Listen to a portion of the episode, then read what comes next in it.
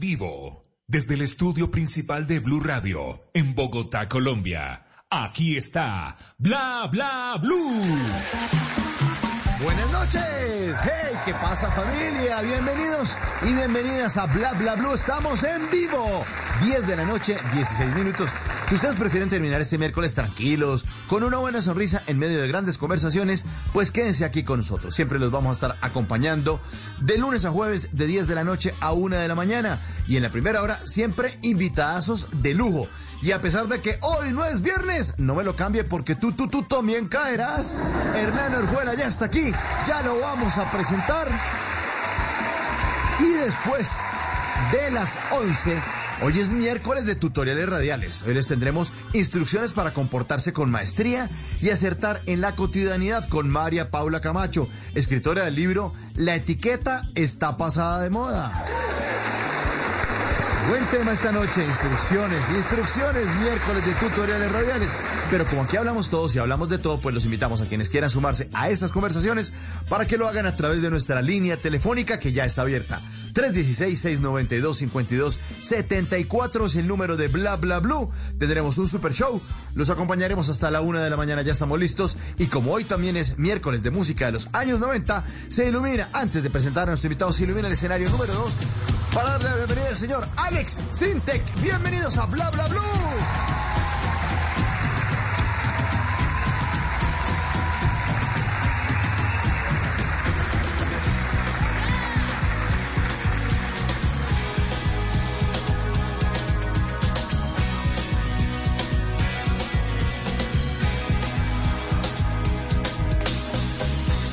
El camino no se acaba.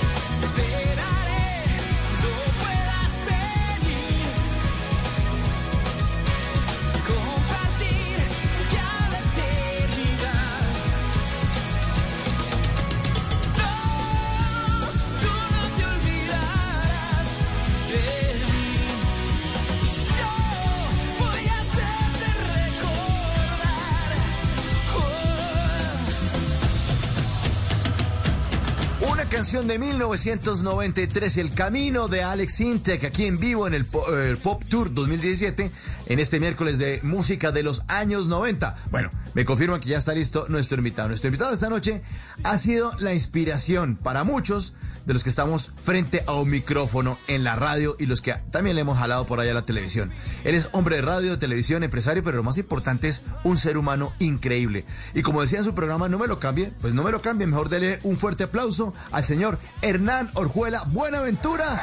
Bienvenido a su programa Bla Bla Blue. Mauro, Mauro, Mauro, Mauro, querido, gracias, feliz y contento y dichoso y siempre socio de... Para mí es un honor compartir contigo estos micrófonos en la distancia, pero siempre muy atentos, Mauro. Sí, sí, sí, en la distancia, pero siempre cerca. O sea, como decía también Fito Páez, cuando me fui, no me alejé. Esa, ah. esa está buena. Sí, muy bien, sí, señor. Calidad por cantidad. Sí, señor, calidad por cantidad. Bueno, Hernán, hoy lo recibo con música de los años noventa. Usted más tarde me la pide que Bla Bla Blue se la pone. Tranquilo, música de los años noventa. Vamos a escarbar okay. nuestra fonoteca. Y, y ya, y nos gozamos eh, esta conversación. Bueno, arranquemos hablando de su famosa medalla como embajador de los colombianos en el exterior, otorgada por el Congreso de la República el pasado diez de octubre, Hernán. Sí, Mauro, pues gracias, de verdad. Socio, yo creo que es como un poquito el fruto después de, imagínate, ya cinco años viviendo en Estados Unidos, radicado pues al cien, pero con algo muy importante, y es que afortunadamente no, no, no he perdido mis raíces al cien por ciento colombianas, No he perdido la dinámica de estar en contacto con mi gente, no solamente allá, sino afortunadamente, digamos, en conexión con, con los colombianos migrantes que están en Estados Unidos, la vinculación que he tenido con ProColombia para hacer dinámicas en otros países consulares donde hay tantos y tantos colombianos. Entonces, ha sido bonito y mira, este reconocimiento que pues me lo otorga el Congreso de Colombia sin necesidad de distinciones políticas, pues me enorgullece. Creo que es un compromiso más fuerte, Mauro, porque cuando te entregan una medalla y es como en el colegio, no sé si te acordás, bueno, no sé si te, te tocó, pero cuando en, en mi colegio le entregaban a uno la medalla de disciplina. No, Hernán, era muy Hernán, berra, sí, era muy, sí, dime. Sí, pero, no, no, no, sí me tocó, pero a mí nunca me dieron, sí. Bueno, eh, pero, pero si te acuerdas a los pilos, porque a mí tampoco me sí. dieron como muchas medallas, pero la medalla de disciplina era sí. la medalla que no solamente era que se la colocaban ahí en el pecho al más disciplinado, sino que tenía que mantenerla. Que era la, que era la, la o sea, la, la dinámica era que esa medalla le durara un tiempo y no se la sacaran a la semana siguiente porque el man era caspa. Eh, yo pienso que el tema de la medalla también en ese sentido es que creo que tengo un compromiso mayor ahora de saber que si soy como un embajador de los colombianos en el exterior, pues camello hay que tener sobre todo asociado a, a tantos migrantes, Mauro. Es que imagínense, nomás ya en Estados Unidos cuentan songo, sorongo, tres millones de colombianos, que eso es un burgo de gente. En el sur de la Florida, mal contado, son casi un millón de colombianos legalmente establecidos eh, y de todos los ramos, ¿no? Porque hay gente muy famosa en diferentes aspectos profesionales y otras personas que les ha tocado con el pulso pues mantenerse durante tantos, tantos años aquí en, en estas tierras. Entonces me honra esa, esa medalla. Hay un congresista muy importante, Mauro, que ojalá, si lo has tenido en tu programa o si no, lo digo a nivel personal, no político, vuelvo insisto, que es Juan David Vélez, que es un hombre que ha luchado por los colombianos fuera de, del país de una manera increíble. Él es un congresista que precisamente nos Eh, representa allá en el Capitolio y es um, un personaje que anda, que viaja, que va y busca colombianos en, en el Asia, que va y lo rebusca en África, que está en Europa. El hombre se mueve como hormiguita y yo creo que eso hay que reconocerlo. Hernán, ¿y en estos cinco años usted ha sentido mucha migración? O sea, usted ya eh, sale y dice, uy, cada vez más, o está parejito la cantidad de colombianos no. en el sur de la Florida. No, no, Mauro, yo creo que lo que pasa es que acuérdate que Colombia ha vivido varios momentos de migración sí. a través de su historia, ¿no? Y, y unos, unos más que otros, y especialmente si tú recuerdas eh, la, la fuga de colombianos en la década de los ochenta y noventa fue pues abrumadora por muchas razones. Casos de la violencia que había en nuestro país, el tema del narcotráfico, eh, el tema político que hizo que muchas, muchas personas, bueno, y aparte de eso el tema, digamos, económico, que muchas personas migraran y especialmente a, a Estados Unidos y a España, que muchos se radicaron en, en Nueva York, muchos se radicaron también en, pues, en la zona de la Florida. Pero mira que el fenómeno actual, obedeciendo un poco a tu pregunta, es que sí la migración es, digamos, más, eh, cada día se acrecenta más, pero es de otras latitudes. O bien de gente que quiere buscar una nueva oportunidad de vida, o buscar un poco más de estabilidad económica y progreso.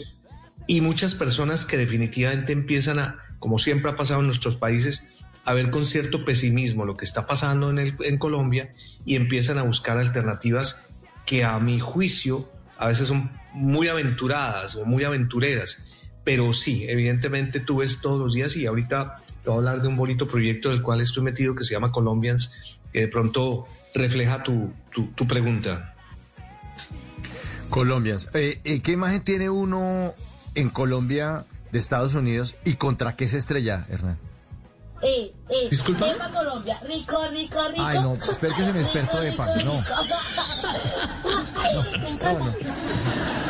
Sí, me no, encanta, me encanta. No, no, no, no. Me, enca- me encanta mucho, dice ella. No, ¿qué, ¿Qué imagen tenemos nosotros eh, desde Colombia, cuando estamos en Colombia de Estados Unidos y cuando viajamos y decimos y decidimos emigrar, contra qué nos estrellamos? ¿Cuál es esa realidad? Sí, no, literalmente, sí. Ese estrellón es absolutamente fuerte y sobre todo las personas que se vienen a vivir en, en un estado como la Florida, Porque, socio, es que es pasar de la época en donde tú sí tuviste la oportunidad de venir a visitar a Mickey Mouse, estar en el mar, hacer el famoso mármol, estar en el mar, ir a los moles a comprar.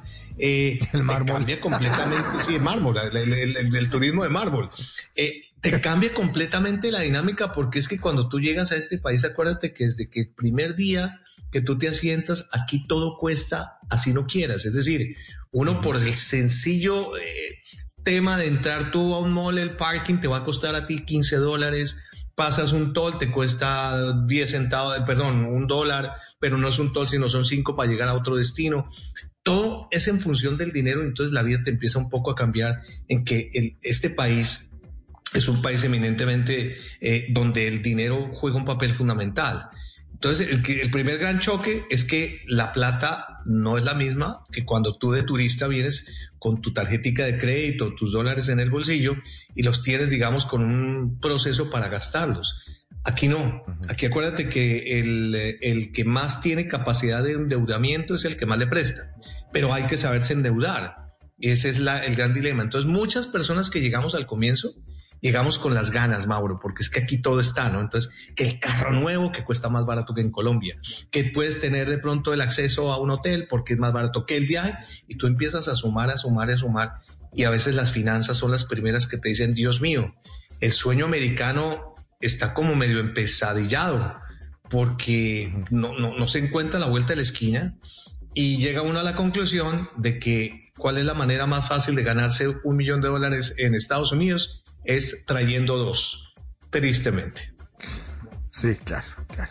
Bueno, ahora sí hablemos de este proyecto de los Colombians, que me parece bueno ese nombre, interesante, los Colombians. Sí, Ma, usted, usted sabe mejor que yo, porque usted me conoce mucho tiempo, hace mucho tiempo, Mauro, y yo he sido siempre inquieto con el tema de, de, de, de integrarme con, con las personas creativas y con este mundo maravilloso, no solamente del entretenimiento, sino del arte y la cultura, que siempre me ha picado a mí en todo sentido, como empresario, cuando tuve el teatro, cuando hice programas de televisión, de la cual tuve la oportunidad de tener junto a mí eh, el gran talento de personas extraordinarias frente y detrás de cámaras, actores, actrices, presentadores, eh, bueno, etapas interesantes, libretistas, creativos maravillosos. Y mira que precisamente de un tiempo para acá empezamos a encontrarnos que especialmente con todo el efecto pre-post pandemia, porque antes de la pandemia y después de la pandemia empezaron a llegar muchos colombianos asociados al arte y la cultura. Eh, músicos, productores, cineastas, fotógrafos, actores, actrices, libretistas, eh, artistas de, de, de la parte plástica, y muchos llegando con la oportunidad de pronto de encontrar nuevas fronteras y muchos buscando unas nuevas oportunidades de negocios. Eh, hace unos, unas tres semanas, Mauro querido, tuvimos la oportunidad de estar en uno de los stand-ups que, que, trae, que tiene Toño Sanín, que es el famoso ¿Quién pido pollo? Y lo presentó aquí en la ciudad de Miami, en un sitio que se llama el Improv, que es un sitio muy bonito de comedia americana, y nos encontramos un poco de colombianos del gremio. Entonces estaba Juan Pablo Llanos, estaba Juan Pablo Gamboa, estaba Ilín Roca, estaba Nicolás Hoyos, bueno, una cantidad de colombianos que estábamos ahí y siempre llegamos a la misma historia. ¿Qué hacemos para que los colombianos nos unamos? Que es que los colombianos siempre nos echamos vainas, somos envidiosos, nos echamos el codo, eh, nunca estamos unidos, porque los venezolanos sí, porque los cubanos sí, porque los mexicanos sí, nosotros no.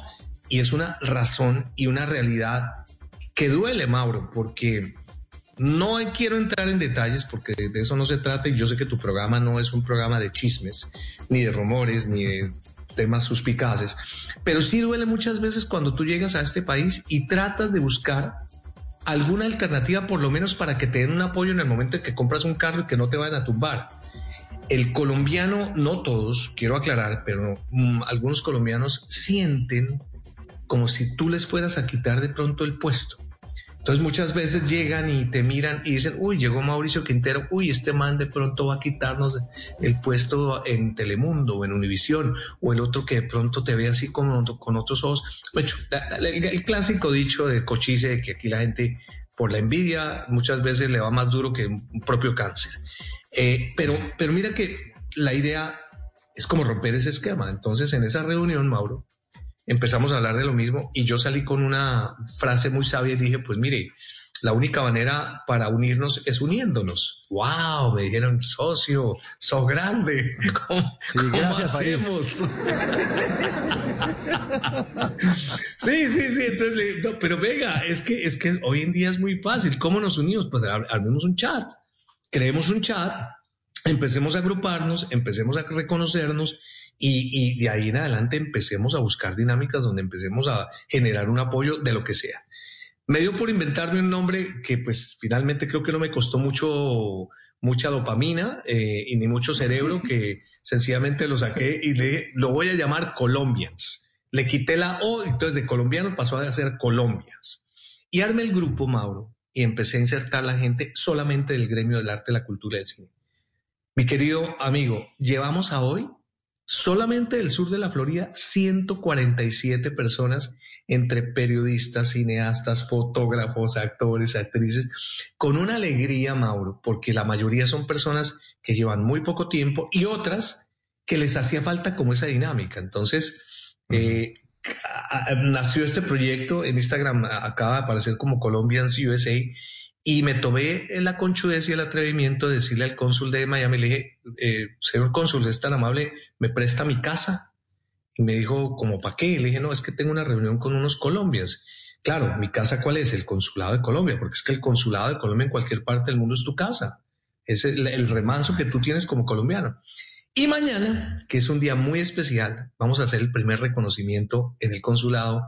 Me conseguí una comida vallecaucana, me conseguí un poco de paquetes de Todo Rico, conseguí una parranda vallenata y mañana vamos a estar en el consulado de seis a ocho de la noche. Primera vez en la historia reuniéndonos eh, en este proyecto que se llama Colombians, que es muy, pero muy bonito, Mauro. Entonces, te, lo, te soy sincero y que no suene a, a frase de cajón. Esto no se lo había contado a nadie, te lo cuento por primera vez a ti. Eh, mañana obviamente estaremos haciendo la grabación de todos los gatos que lleguen y las niñas y todas las cosas que van a estar allá, digamos, eh, compartiendo con nosotros. Pero, pero es bonito, ¿sabes? Porque empieza uno como a sentir que, que sí se puede, ¿no? Que el día de mañana claro. Merecemos los colombianos tener una estación de radio como en alguna oportunidad la tuvo Miami de colombianos y que ya no la tiene. Merece tener un canal local, merece tener un periódico, merece... Así como los demás. No es la envidia de que porque los otros hagan. No, ya te decía, son más de un millón de colombianos solamente en la Florida que seguramente estarían felices y dichosos de vernos unidos. Qué bonito esto, qué bien. Bueno, pues bien merecida esa medalla de embajador de los colombianos en el exterior. Definitivamente, eh, cuando las cosas se hacen con cariño y además, y además, Hernán, unir a la gente, en serio, eso nos, nos hace falta. Eso debería, más bien, aquí que nos gusta importar todo y que somos snob, deberíamos implementar eso aquí en Colombia. Colombians también acá, a ver si de pronto nos, pon, nos ponemos las pilas y nos unimos, porque es que aquí también, ¿no? Aquí en sí, vez de colombiano sí, sí. compra colombiano, es colombiano tumba colombiano. Esa es la, no hay derecho, la frase. No hay derecho. Así lo vi, así lo conocí, así Ay. lo querí. Sí, así lo querí tal cual, tal cual. Oye, Hernán, y usted Ay, que es Mauro, un nunca cambies, proyectos. Mauro, nunca cambies, por favor. No.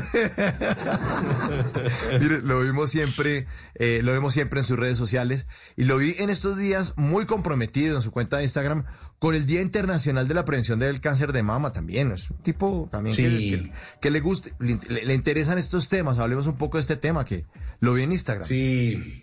Sí, sobre todo sabes que aquí en Estados Unidos hay mucha concientización de un tiempo para acá, porque las tasas eh, de mujeres que, bueno, obviamente hombres también, pero digamos que la tasa preferencial en mujeres con este problema del cáncer de seno, pues se ha incrementado de una manera absurda. Y, e incluso vi una estadística en un noticiero ayer, que claro, como consecuencias del tema de la pandemia en donde había una prioridad, muchos casos con todo y que habían clínicas que se dedican única exclusivamente a este tipo de problemas de carácter oncológico, eh, sí evidentemente un, en, un incremento de pacientes con cáncer que lamentablemente fallecieron.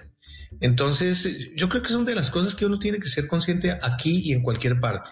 Incluso mira que yo aprendí y creo que es una de las cosas como medio de, de dialéctica de Colombia, que aunque en, en, en los colombianos a veces nos damos en, en la jeta por cosas tan tontas muchas veces, pero en algunas somos tan solidarios y tan especiales que aunamos esfuerzos en pro de la salud de la, de, de la gente. Entonces, eh, es un compromiso, es un compromiso donde, donde es obligatorio, y así como existe ese, yo creo que debería existir también el de la próstata, que también es un sí. problema muy complicado. Yo no sé, es que, es que pasa como con el Día de la Madre y el Día del Padre, ¿no? El Día de la Madre es una belleza y todo el mundo le para bolas. El Día del Papá, calzoncillos y medias obligadas como siempre.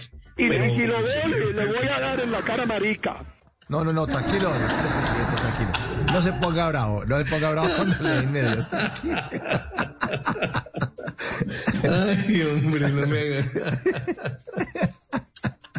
Óigame, Hernán, y entonces, por, sí, es, es, es importante, el, el cáncer de próstata también, o sea, el examen, claro. Y además porque todo el mundo es el chistecito de que, ay, y lo vio el urólogo y que le hizo el examen y el tacto y ni un besito y no, sí. siempre es el chiste, pero de, detrás del chiste hay una realidad también de cáncer de próstata bien, bien dura. Pero muy complicado, y, y pues para la mala noticia de nosotros los hombres, hasta el momento no se han inventado otra cosa que no sea el dedo del urólogo. No, o sea, es el más no. efectivo, porque que no, que el cuento de la, de cómo se llama, de, de, de, de, de, de lo, ay, lo que le ponen también a las mujeres cuando sabe uno que es niño o niña, que se la ponen por fuera, ¿cómo se llama eso? Bueno, ecografía, esa ecografía. Eh, eso, ecografía. La ecografía, eso no, eso nana y cuca no sirve. No. Que el tema de los antígenos, que con la orina nunca te dice exactamente, sino cuando el urólogo le dice, respire sí. profundo, inhale, uh-huh. tome, ¿sí? exhale. ¿Sí? Sí. Eso. Eso y, cual, oh, Mauro, y, y eso tiene que ser anual. No anal, sino anual, sí. todos los años. Bueno, ya, quieta, quieta. Venga, acuéstenla. Ya, ya, ya. Qué, qué pena, qué pena, Hernán. Es que se me disparó aquí el WhatsApp que me mandaron un mensaje. Oiga, Hernán, usted que siempre anda... Eh, metido en proyectos. La última vez que hablábamos con usted aquí al aire, nos estaba hablando de su sí. libro El Efecto Renovación. ¿Cómo le fue con sí. el libro? ¿Cómo le sigue yendo? Eh, no, yo bien, yo pienso que pues bien, porque lanzamos libro. Las ventas han estado como el disco de Amparo Grisales, pero bien, uh-huh. eh, porque de pronto no le he colocado yo la, la, la, la, la condición necesaria para venderlo. Sin embargo, mira que es, es bonito, porque los reflejos de los conversatorios, la gente me lo pide. De vez en cuando por ahí me aparece alguien en Instagram, me dice, don Hernán, compré el libro. Yo, ¿dónde, socio? Me dice, no, estaba por ahí en una librería pirata y lo compré como a tres mil pesos. Está bueno, está bueno su libro. Bueno. Por lo menos lo pero, por lo menos, sí, por lo menos. Por... ¿no? Severo grupo. Sí, severo grupo, claro. Sí, sí, sí. Severo grupo. Pero, pero ha sido bonito, ¿sabes? Porque digamos que hoy en día... el tener ese tipo, digamos, de, de, de referencias bibliográficas también te ayudan a empurrarte un poco más en los proyectos que estaba, pues que estoy haciendo ahorita de manera académica, como hace algunos años con, con el tema del poder del speaker, Mauro. Ah, bueno, y hablemos de ese tema también del poder del speaker. ¿Cómo va también con su poder del speaker? Súper, porque como ya aquí, bueno, lo que pasa es que aquí en Estados Unidos pandemia sí existió, sí, sí existe, pero, pero, pero es que aquí, desde que aquí... Eh, todo estaba abierto y siempre estuvo abierto. O sea, aquí la, es absurdo la, la, la, la gente, bueno, ahorita que en teoría que hay más vacunados, pero yo te digo, literalmente hablando de hace casi un año, te, o sea, te hablo del año pasado que estábamos en pleno zaperoco de pandemia, las puertas estaban abiertas, los restaurantes, las calles, y por eso mucha gente migró a Miami, porque es que pues era muy chévere, Nueva York cerrado, Los Ángeles cerrado, los países cerrados, pues qué mejor vividero al lado del mar, con buen sol, y aparte eso te permitían estar en cualquier sitio. Entonces, digamos que mmm, yo sí fui muy prudente en no seguir haciendo los talleres de, de comunicaciones asertivas por temas de protocolos, pero sí hace unos tres meses volví al tema presencial con algunas precauciones y se, seguimos generando esa dinámica ahora con una universidad que se llama Atlantis University, creando un diplomado de comunicaciones y ventas, que eso es bien bonito porque apasiona, y sobre todo, tú sabes que el enseñar también es muy chévere, Mauro. Sí, sí, sí, sí. Dicen que la mejor forma de aprender es enseñar, ¿no? Que eso es una muy, muy bonita forma de, de, de aprender. Sí, eso, eso, eso es una preparar. Gana, ¿no? Claro, preparar los temas, bandearse mm. y, ver a, y ver a ver si sí o, o si no funcionan. Claro, bueno, y sobre todo, bueno, ¿sabes qué pasa hoy en día, Mauro? Sí. Que, que hoy en día uh-huh. la gente, digamos que quiere aprender, también te enseña. porque quieras o no, tú tienes que estar obligado a estar cercano pues a las herramientas tecnológicas del momento. Entonces, así como uno anteriormente estaba, pues, digamos, tranquilo porque los medios eran un poquito convencionales y ajenos al, al común y popular de la gente, hoy en día no. Hoy en día tienes que estar muy cercano a cómo haces los engagement y las uh, marketing digital para que tus contenidos de comunicación lleguen a través de las diferentes redes. Entonces, uno va aprendiendo también de muchas de las personas nuevas que quieren de pronto tener una dinámica de comunicaciones diferente. Sí, y usted que son, siempre ha sido una cabeza creativa, eh, siempre se está... Eh, eh, la frase esa de pandemia de reinventarse, usted lo ha hecho incluso desde hace demasiados años. Bueno, ¿y en qué otro proyectico anda Hernán? Porque ya no ha contado como cinco. Usted, no, me, me, mire, yo ah. gracias a Dios sigo siendo como el mismo proceso de buceta, ah. o sea, ando con un burgo de puestos. Pero, pero yo, yo siempre digo, mientras a mí, mientras yo tenga todavía, digamos, esa dinámica, yo le doy gracias a Dios, Mauro, porque digo, bueno, estoy vivito y coleando, todavía me queda uh-huh. eh, eh, pelo pa' moña, como dicen las señoras, eh, y no, no, con eso, la, bueno, le estoy ayudando indirectamente a Patricia, a tu amiga y también muy querida señora Valderrutem. Eh, ella desde hace un par de años viene inmersa en un proyecto maravilloso asociado a, a las mascotas. Creo un proyecto muy bonito que se llama The Pet Working y le estoy ayudando por los laditos porque pues tienes un megamontaje aquí con... Tú sabes que aquí en, en Estados Unidos hay, hay, hay más perros que hijos, hay más gatos que evidentemente que familias, digamos, uniformes. Entonces, aquí el mercado de las mascotas es una cosa absurda eh, y pues bueno, ahí estoy como por los laditos también ayudándole. Sí, su esposa y usted que han hecho una dupla... Eh, maravillosa, porque ella es la productora, ella es la de los números, la que organiza, mm. y usted es el creativo, y eso, sí. esa sinergia les ha funcionado durante muchos años. Maravilloso. Y la generala es la generala, la Contraloría, eso sí tiene, se tiene que mantener siempre. Sí, eso. Uno, uno, para contarles a los oyentes, uno iba a trabajar allá a, a H O V Producciones, eso, hable con Patricia que ella le llega a uno todo feliz y Hernán lo, lo entusiasmaba, no, mira, te tengo un proyecto, Mauricio, que vas a hacer esto y esto y esto, es una maravilla. Y uno salía así como vaca para el matadero. Oh. No, pero, pero, pero, pero, Mauro, pero... ¿no? Sí, pero a usted le fue bien. Yo creo que a usted sí, le fue no, bien no, porque fue Patricia bien. Siempre, te, siempre te quiso mucho y te admiró. Y sí, no, como, como buena cuchilla ya, de pronto al que veía por ahí que como que, mmm, ahí sí, tome porque ella, pero... ¿Qué sí, es esto del apocalipsis? Sí, claro, el apocalipsis, tal cual, era el apocalipsis esa oficina. Ay, hombre, que, venga, que, sabe que tengo que darle las gracias, Mauro, porque a las once y cuarenta y cuatro de la noche aquí en la ciudad de Miami, porque yo estuve una hora adelante suya, yo hacía rato un miércoles no me reía tanto como hoy. Ah, bueno. Y gracias, de verdad, gracias. Tiene que, tiene que sintonizar eh, Bla Bla Blue, ahí lo estamos esperando. Cuando esté por ahí como eh, dando vueltas, mariposeando, o en esas rutas largas así de, que va de algún lado a otro, pues baja la aplicación, si no la tiene, eh, o si la tiene ya, úsela, la aplicación de Blue Radio. ¿Y lo puedo, cha- ¿le puedo chatear? ¿Le puedo chatear sí, y, sí. y pedirle es que, que me mande un saludo y toda esa cosa o qué? Lo que quiera, y además nos puede mandar mensajes de voz. Entonces dice, oiga, no, ¿sí? lo que... lo que Sí, sí, sí, sí.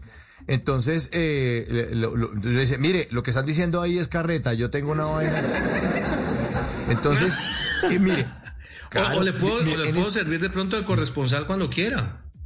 Bueno, sí, adelante, Hernán, y usted arranca ya con la sí, noticia. Y entonces bueno. yo digo, exacto, yo digo, y, y hasta ahora once y cuarenta y cinco, desde el condado de Broward, eh, les informo sí. que en este momento hay un accidente en la noventa y cinco, eh, en donde exacto. se chocaron cuarenta y seis carros y hubo cuatro eh. Eh, fallecidos. Muy bien, ¿no? Ah, y ahora se levantó. Juan Jacobit, qué pena, Hernán, es Juan Jacobit que se, es que le dan dulce por la noche y no lo, no lo acuesta nadie al muchacho Juan. Lo que le uy, digas. Uy. Ay, ay, ay. Mire, eh, aquí en nuestra línea telefónica tres uno seis, seis nueve dos, cinco dos siete cuatro en Bla Bla Blue hablamos todos y hablamos de todo. Y aquí le están saludando, dice, hola a todos, qué hermosa reunión, hablando acerca de los Colombians, qué hermosa reunión y eso es lo que necesitamos como colombianos. Si ustedes se unen, nosotros, ¿por qué no? Gracias, Hernán, felicitaciones y bendiciones. No nos firmaron el mensaje, nos mandaron por WhatsApp, pero, pero ahí está el mensaje para usted, Hernán. ¡WhatsApp! ¡Qué chévere, qué chévere! otro, otro, otro mensaje que llega al tres uno seis, seis nueve dos, cinco dos siete cuatro. Dice: Mauro, eh, buenas noches. Qué rico escuchar a Hernán. Tuve la oportunidad eh, que en los años ochenta mi hermano me lo presentó en el aeropuerto y tuvimos una charla muy divertida. Gracias. Bueno, ellos fueron los que le pidieron autógrafos. En los, en los años ochenta, Hernán. Bueno, y, y, y, y, y en un vuelo, en un vuelo Bogotá, ¿a dónde? No, ni idea. No, no, no, no, no especifican en dónde. Es que además los oyentes a veces no firman y no nos, no nos cuentan, claro. pero, pero que en los años, okay. que si usted se acuerda de alguna conversación en el aeropuerto de los años ochenta, ah, ya entraron los del ataúd. No, no, no, fuera, fuera, fuera, fuera. No, es que qué pena. Bueno, sí, ahí están. Ay, ay, ay. diez cuarenta y siete. No, que lo siguen saludando, Hernán. Mauro, mi nombre es Pablo desde Cartago. Los saludo, salúdenme, Hernán, por favor. Ahí estás, eh, Pablo desde Cartago. Gracias, otro Pablito, oyente. Un abrazo. Saludo desde Villavicencio, Hernán. Samuel Salcedo, desde Villavo. Samuelito, hombre, Villavicencio tan bonito que es. es sí, hace falta, ¿no? Hace falta Villavo con la mamona y con capachos y con todo lo que rico que, que vive uno allá en los llanos.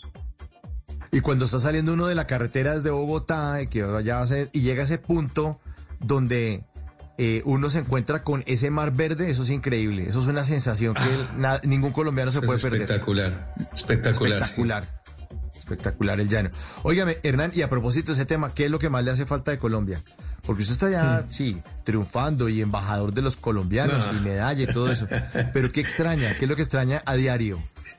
No, yo no te puedo decir que diariamente extraño, primero mi familia, porque mi familia es muy, muy cortica, nosotros no somos de, muy, los Orjuelas somos realmente muy concretos, está mi hermano y está mi hijo que viene en Bogotá y mi nieta, y de pronto sí extraño un poco el, el tenerlos cerca. Eh, suena cliché, pero que estoy seguro que todo este migrante que tú entrevistes en tu programa, tú le preguntas qué le hace falta y es que qué hacemos. A mí me hace falta la comida. Pero hay algo en particular que sí te puedo responder, que me hace mucha falta, Mauricio Quintero, y es el olor de mi ciudad, el olor de Bogotá. Uh-huh. Eh, es que el olor de Bogotá es multiolor. Eh, uh-huh. Cuando yo te hablo del olor de Bogotá, huele te hablo, por ejemplo, del olor... todavía. Esta mesa donde me ha tocado hablar.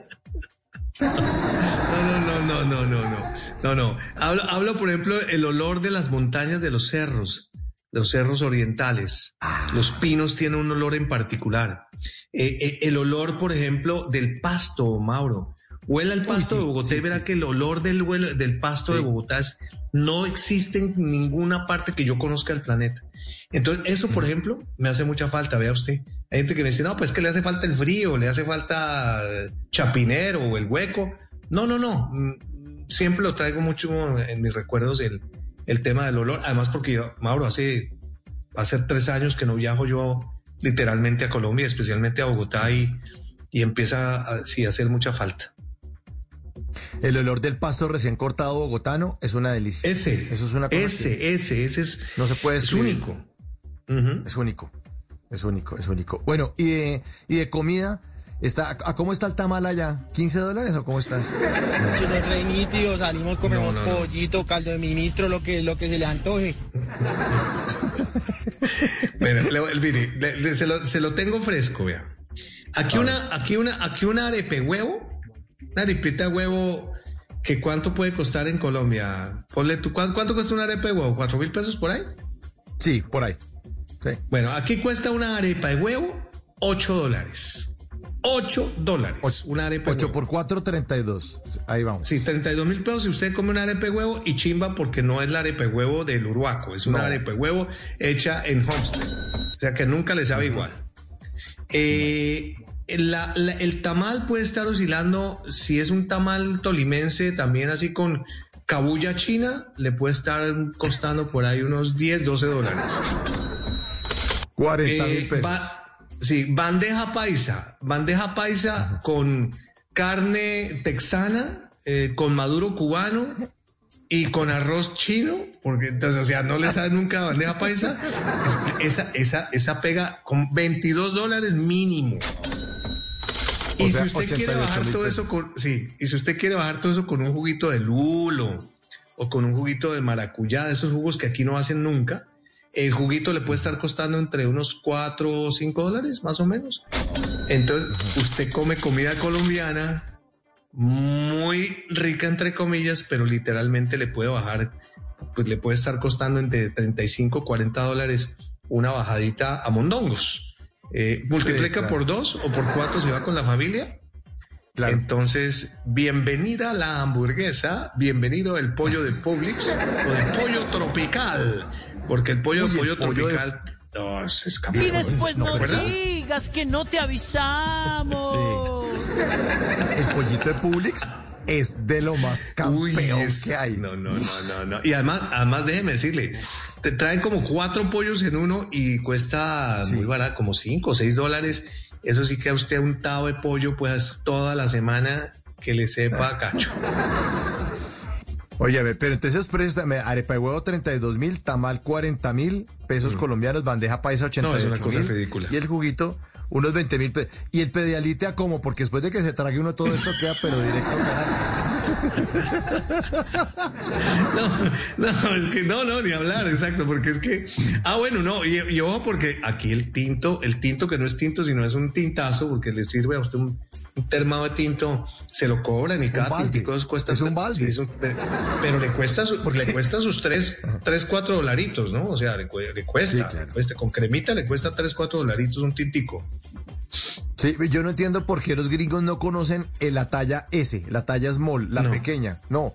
no. O sea, uno le dice, deme el más pequeño, por favor, va a un sitio no. de, un, de un café y pide el más pequeño y salen con un balde, o sea, salen no. de la cocina, salen con un balde, aquí está su tinto. No, no, no, ¿sí no, esto no despierto no, no, cuatro no, no, días. No, y, no, no, es absolutamente ridículo. Y lo otro, lo otro hablando un poco en serio, Mauro, es, pucha, le da a uno un dolor, de verdad le da a uno dolor, como aquí la sociedad de consumo y sobre todo lo, el tema de los restaurantes, que por ley tú no puedes dejar sobrados.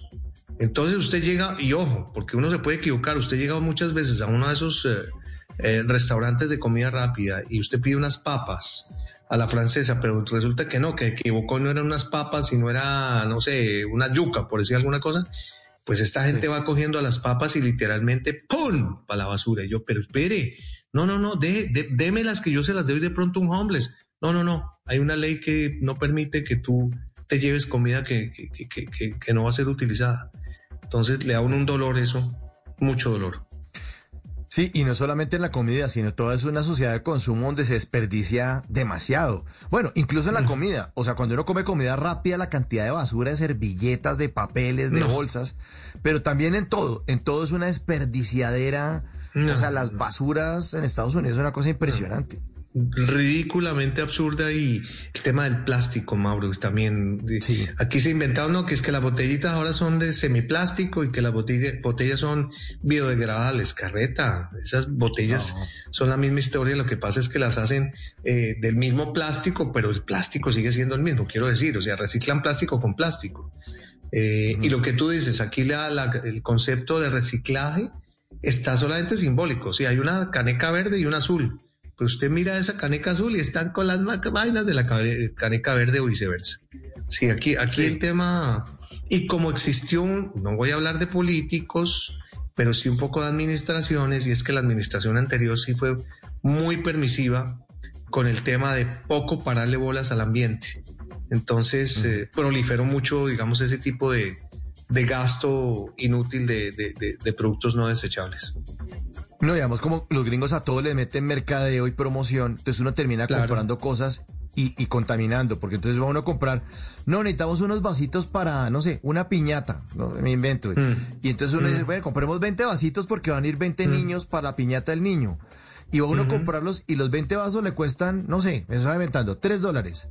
Pero si uno uh-huh. compra ciento cincuenta vasos, com- cuestan cinco dólares. Y uno, ah, pues comprémoslos claro. todos. Literal. Y se lleva esa basura Literal. para la casa y después no sabe uh-huh. ni qué hacer con eso. No, no, no, no. no. ¿Y, y qué me dices con el, el tema del fenómeno de la comida orgánica? Que ese cuento, pues, que no me oiga Patricia porque de pronto me regaña, pero ese cuento, pues, de que usted va a un supermercado y entonces el Ajá. huevo, el huevo, el huevo orgánico y el huevo no orgánico. ¿Dónde está la diferencia? Ajá. No, que el huevo orgánico cuesta tres veces más porque es colocado por una gallina que comió en un prado eh, gusanos.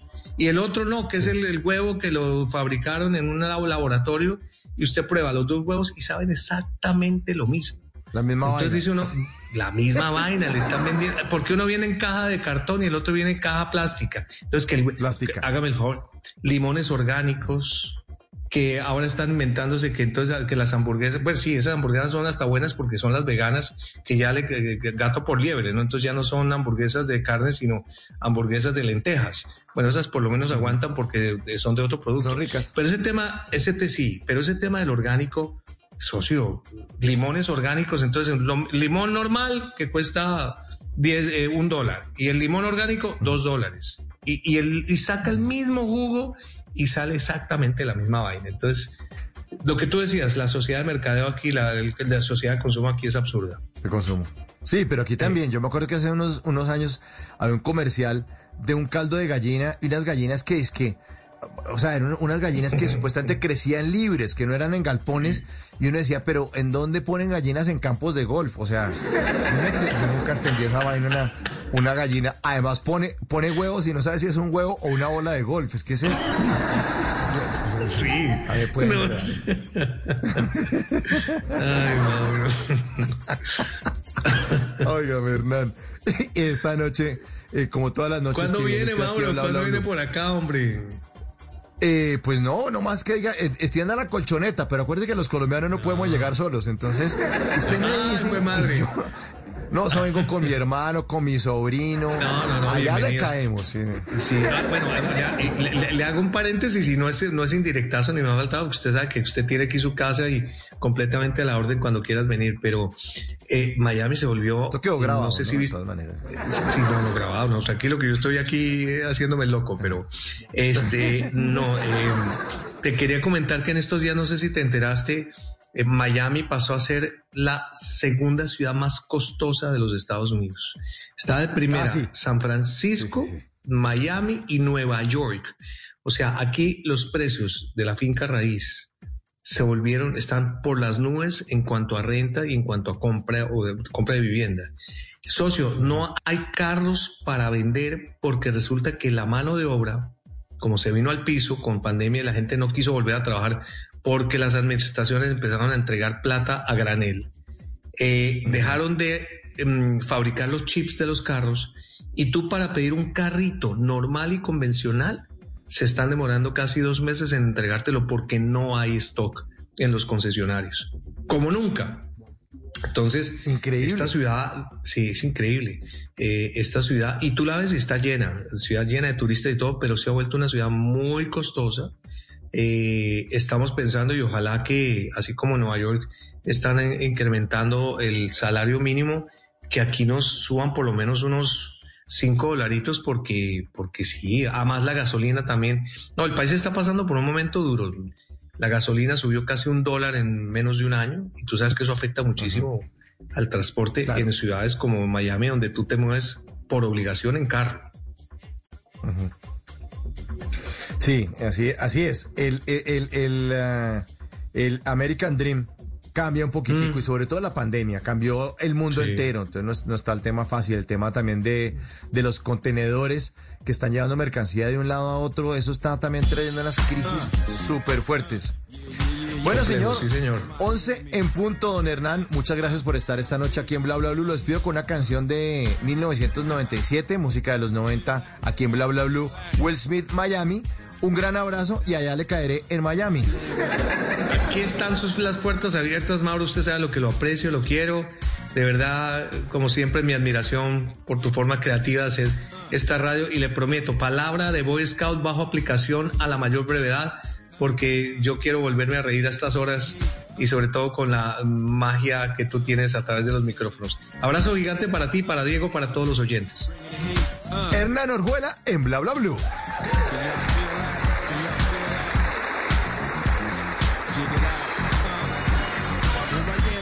Where I come, let go in my Miami, the bass and the sunset low. Every day like a Mardi Gras. Everybody party all day, no work, all play, okay? So we sip a little something, leave the rest to spill. Me and Charlie at the bar, running up a high bill. Nothing less than ill when we dress to kill. Every time the ladies pass, they be like, can y'all feel me? All ages and races, real sweet faces. Every different nation, Spanish, Haitian, Indian, Jamaican, black, white, Cuban, or Asian. I only came for two days of playing, but every time I come, I always wind up staying. This the type of town I can spend a few days in. Miami, the city that keeps the roof blazing. Ahí está, Welcome to Miami, Will Smith, un artista grande, grande, grande músico, sí, cantante de todo, actor, actor, y además, como dice Frank el Flaco Martínez, que ha sido invitado acá a Bla Bla Blue varias veces en sus shows, dice que eh, todos envejecen menos Will Smith, sí. Siempre está igual de joven. once de la noche, un minuto. Hoy es miércoles de tutoriales radiales. Ya viene Javier Segura con voces y sonidos. Vamos a actualizar las noticias más importantes de Colombia y el mundo. Y al regreso, tutoriales radiales, instrucciones para comportarse con maestría y acertar en la cotidianidad. Vamos a tener a María Paula Camacho, escritora del libro La etiqueta está pasada de moda. Esto es Bla Bla Blue. Ya regresamos.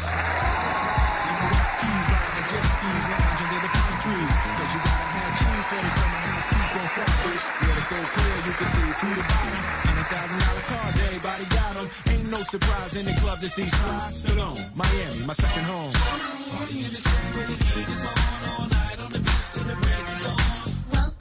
Miami, bienvenido a Miami. Bouncing in the club with the heat is on all night on the beach till the break of dawn. I'm going to Miami. Welcome to Miami. Party in the club with the heat is on all night on the beach till the break of dawn. Welcome to Miami. En las noches la única que no se cansa es la lengua. Por eso, de lunes a jueves a las diez de la noche empieza Bla Bla Blue, con invitados de lujo. Les saluda la Chilindrina. Soy Bonnie Cepeda. Les habla Michelle Brown. Yo soy Liz Pereira. Checo Acosta, el príncipe del carnaval. Soy Claudio Bamón. Los saludo Alfredo de la Fe. Yo soy María. Con buena música, con historias que merecen ser contadas, con expertos en esos temas que desde nuestra casa tanto nos inquietan y con las llamadas de los oyentes que quieran hacer parte de este espacio de conversaciones para gente despierta. Bla Bla Blue, de diez de la noche a una de la mañana. Bla Bla Blue, porque ahora te escuchamos en la radio.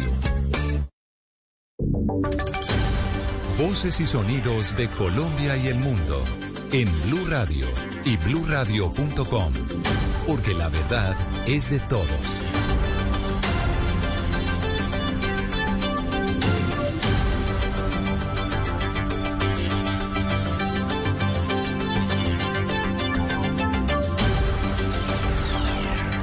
once de la noche y cuatro minutos. Esta es una actualización de las noticias más importantes de Colombia y el mundo en Blue Radio. En el Encuentro Nacional de Defensores del Pueblo, los titulares de Panamá y Colombia exhortaron a las autoridades binacionales a facilitar el tránsito de migrantes y a garantizarles la seguridad y el trato digno. Carlos Cataño.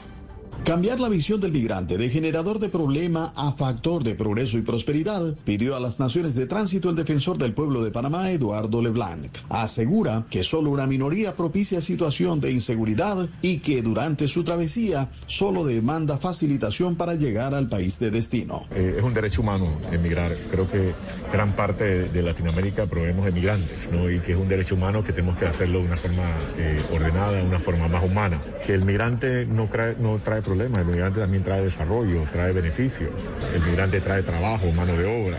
Por su parte, su homólogo de Colombia, Carlos Camargo, propuso crear un corredor humanitario en la zona selvática del Darién para poner a los migrantes a salvo de los llamados coyotes, quienes cometen contra ellos abusos y agresiones. Es importante también habilitar de manera permanente una ruta humanitaria que permita salvaguardar vidas, la integridad de todas estas personas que hacen uso de las embarcaciones ilegales y que con ocasión de lo ocurrido el diez de octubre, ese naufragio donde perecieron muchas personas, porque nos duelen las vidas humanas, de manera de que el llamado es habilitar una ruta humanitaria. Finalmente, los defensores del pueblo de Colombia y Panamá señalaron que los migrantes no están desprovistos de derechos y que es obligación de cada país garantizar su seguridad y unos mínimos de consideración en materia de dignidad humana. once de la noche y seis minutos. En alerta máxima están las autoridades del área metropolitana de Cúcuta tras la activación de tres explosivos y dos cajas bomba que fueron destruidos de manera controlada. Angie Tejes. En total fueron cinco los artefactos explosivos que atemorizaron a los habitantes del área metropolitana de Cúcuta. Las autoridades se encuentran en alerta máxima y a esta hora un contingente de dos mil policías se encuentra custodiando las principales calles de la ciudad para evitar nuevas acciones terroristas. Al respecto habla el secretario de de Seguridad Ciudadana, Alejandro Martínez. Varias hipótesis, pues los diferentes grupos armados ilegales que operan en la zona, esos que son financiados eh, por los cultivos ilícitos, por el tráfico de estupefacientes, son los que eh, principalmente eh, están en las primeras hipótesis de los que llevan a cabo este tipo de acciones terroristas que lo único que buscan es generar temor ante la ciudadanía. Lo que dicen las autoridades es que estas acciones violentas se dieron en retaliación a los últimos golpes que le ha dado la fuerza pública a los grupos armados ilegales contra la mercancía de contrabando, también el tráfico de estupefacientes y la captura de algunos cabecillas. once de la noche y siete minutos, la Procuraduría abrió una investigación disciplinaria contra el exporcionero de Granada, Antioquia, Héctor Mauricio Correa, por adelantar presuntos trámites irregulares. Duan Vázquez. Según el Ministerio Público, el exfuncionario, quien estuvo en ese cargo entre dos mil doce y dos mil quince, habría utilizado influencias derivadas de su cargo ante el enlace en Granada de la unidad de víctimas y el gerente del Banco Agrario de ese municipio, al parecer, para lograr irregularmente una indemnización administrativa en favor de una persona fallecida. Además, la Procuraduría imputó cargos porque supuestamente accedió a información personal de las víctimas postuladas para ser indemnizadas, así como a las correspondientes indemnizaciones a través de servidores públicos, utilizando los usuarios y claves de acceso de los sistemas informáticos. Para el Ministerio Público en su provincial de Río Negro, con esta posible falta el expersonero Héctor Mauricio Correa vulneró el principio constitucional de la moralidad. Sin embargo, el expersonero podrá solicitar o aportar pruebas que considere pertinentes para su defensa. once de la noche y ocho minutos. A partir de noviembre, los empresarios podrán postularse para recibir los nuevos incentivos del gobierno para la creación de empleos. Marcela Peña. Las empresas podrán postularse siempre y cuando estén al día con el pago de salud y pensión, de acuerdo con el Ministerio del Trabajo. El incentivo para nuevos puestos de trabajo de jóvenes será de doscientos veintisiete mil pesos. Si se crea un nuevo puesto de trabajo para mujeres mayores de veintiocho años, será de ciento treinta y seis mil. Y para el caso de los hombres mayores de veintiocho años, de noventa mil pesos. Las compañías van a tener que hacer el trámite a través de las entidades bancarias. once de la noche y ocho minutos, los usuarios del ICETEX podrán pagar eh, su crédito de acuerdo con sus ingresos. Así se dispuso luego de la aprobación por parte del Congreso de la República de la Ley de Presupuesto General de la Nación para la vigencia dos mil veintidós. Lo explica el director de la entidad, Manuel Acevedo. En el momento actual, un joven que tiene un servicio con ICETEX, que pueda estar recibiendo una remuneración de un millón y medio de pesos mensuales, puede estar pagando alrededor de unos trescientos, trescientos cincuenta mil pesos por su crédito ante el ICETEX. Bajo esta figura, con lo aprobado por el Congreso de la República, no se tendrá en cuenta el primer salario mínimo, sino que solamente se tendrá en cuenta un porcentaje del valor que supera el salario mínimo. Para hacer un ejercicio matemático sencillo, asumamos que el salario mínimo es de un millón de pesos al mes. En el caso que les acabo de relatar, se descontaría ese millón de pesos y solamente se aplicaría un porcentaje que puede ser para ese rango de ingresos del diez por ciento sobre esos quinientos mil adicionales. El diez por ciento de quinientos mil son cincuenta mil pesos. Noticias contra reloj en Blue Radio. Y cuando ya son las once de la noche y diez minutos, la noticia en desarrollo es noticia deportiva porque Independiente de Santa Fe venció al América de Cali y es el campeón de la Superliga Betplay. De esta manera el equipo bogotano suma su cuarta Superliga después de vencer al cuadro americano en el Estadio El Campín tres a dos, que dejó el marcador global de cinco a tres a favor de los bogotanos. La cifra que es noticia, Corfri, Corfri Colombiana, entidad liderada por María Lorena Gutiérrez, adjudicó quinientos mil millones de pesos tras la subasta de los primeros bonos sociales a través de la Bolsa de Valores de Colombia. Y quedamos atentos porque mañana se retoma la audiencia para traslados de indígenas en Verá del Parque Nacional. Ellos anticiparon que no van a asistir. El desarrollo de estas y otras noticias en blue radio punto com y en Twitter en arroba blue radio co, en sintonía con Bla Bla Blue, conversaciones para gente despierta. Un hombre motivado por el amor y la ambición, criado con la disciplina de una cultura milenaria, vuelve no solo para hacerse cargo del negocio, sino también a conquistar el mundo. El Dragón, un corazón de fuego. Lunes a viernes a las once de la noche. Tú nos ves, Caracol T V. La gente ya no cree cuando le dicen esto. Su opinión es muy importante para nosotros. Así es. Opinas y no pasa nada. Nosotros vamos a cambiar eso. Ahora, tu opinión es muy importante para recibir bonos en entradas a cine, comida, ropa, almacenes de Ingresa ya a c h l punto com punto co e inscríbete gratis. C H L. Nos das tu opinión. Nosotros te damos beneficios. Si es humor, si es humor. El Teatro Menor Pedro Álvaro Villero Forero presenta en asociación con la Fundación Silvia Patiño para la rehabilitación de tímidos Me Metí en la Granda, una superproducción colombo-mexicana paraguaya que cuenta la historia de un excombatiente, excomandante, ex senador que se volvió blanco de la circular roja. Si es opinión. Es importante la visita de un secretario de Estado de Colombia, ¿no? Lo que hay en, entre Colombia y Estados Unidos es una relación muy fuerte de hace mucho tiempo. Si Estados Unidos no nos mira bien, en Colombia temblamos. Es una dependencia más que psicológica que otra cosa. Biden está separando la relación política de la relación de Estado. Entonces la relación de Estado está bien y están castigando al presidente por su, que su partido interfirió en las elecciones de Estados Unidos. Esta visita la puede aprovechar el presidente Duque para expresar de todas las maneras su arrepentimiento en el tema. Voz Populi, de lunes a viernes desde las cuatro de la tarde. Si es opinión y humor, está en Blue Radio, la alternativa. El mes más dulce ya llegó, es magia y canción, celebremos en familia, octubre en Caracol. Tú nos ves, Caracol T V, tú nos ves, Caracol T V. Estás escuchando Blue Radio. Termina el día con una actividad que disfrutes como leer o escuchar música. Es tiempo de cuidarnos y querernos. Banco Popular. Hoy se puede, siempre se puede. Amor, ya estoy en el apartamento. Oye, ¿cómo hiciste para comprar todo eso? Estamos ahorrando. Y todavía lo estamos haciendo, porque con el Banco Popular ganas por ahorrar. ¿Es por el ahorro ganador C D T? ¡Increíble! ¡Sí! Abre o renueva un C D T y podrás ganar rentabilidad y premios sin rifas ni sorteos. Consulta más información en banco popular punto com punto co. Banco Popular. Hoy se puede. Siempre se puede. Aplican condiciones. Vigencia del primero de mayo al treinta y uno de diciembre de dos mil veintiuno. Somos Grupo Aval, vigilado Superintendencia Financiera de Colombia. En las noches, la única que no se cansa es la lengua.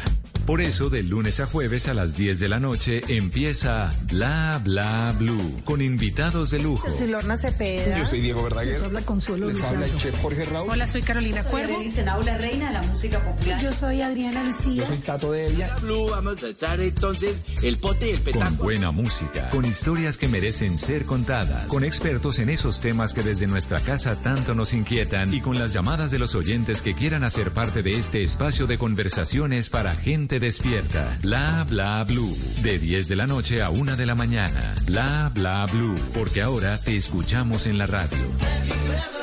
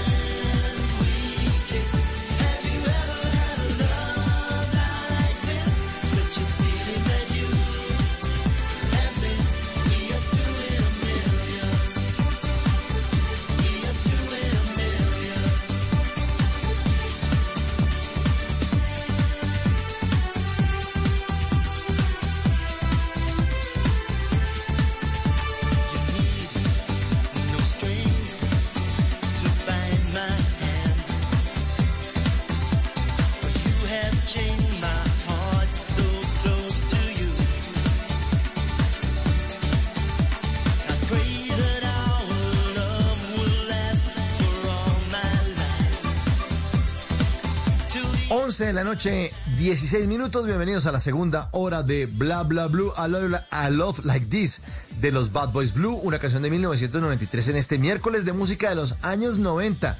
Y hoy también es miércoles de tutoriales radiales.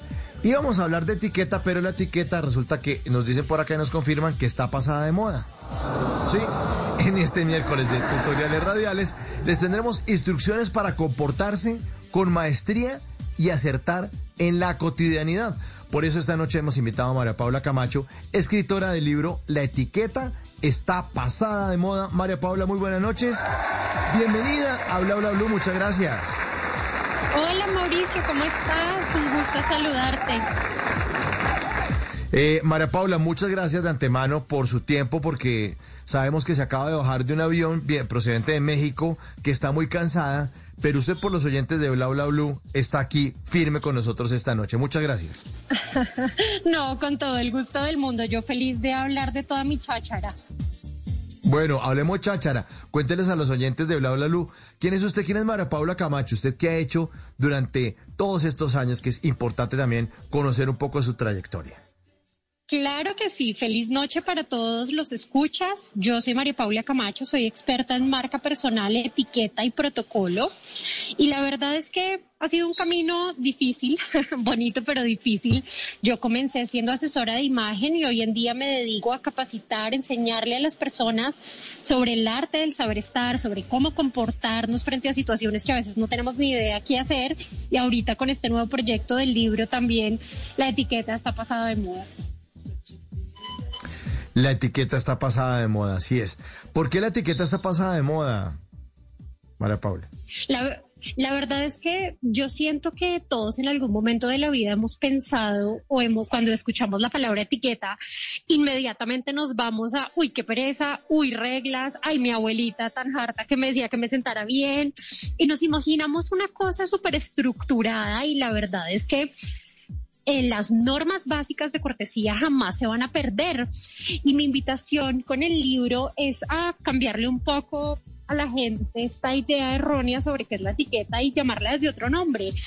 Y yo he llegado a este concepto del arte del saber estar, como en realidad tener las herramientas para saber comportarnos, hombre, frente a cosas que uno dice, pues madre, ¿qué hago? No tengo ni idea, no sé cómo vestirme, no sé qué decir, no sé cómo actuar, y cosas que nos pasan a todos.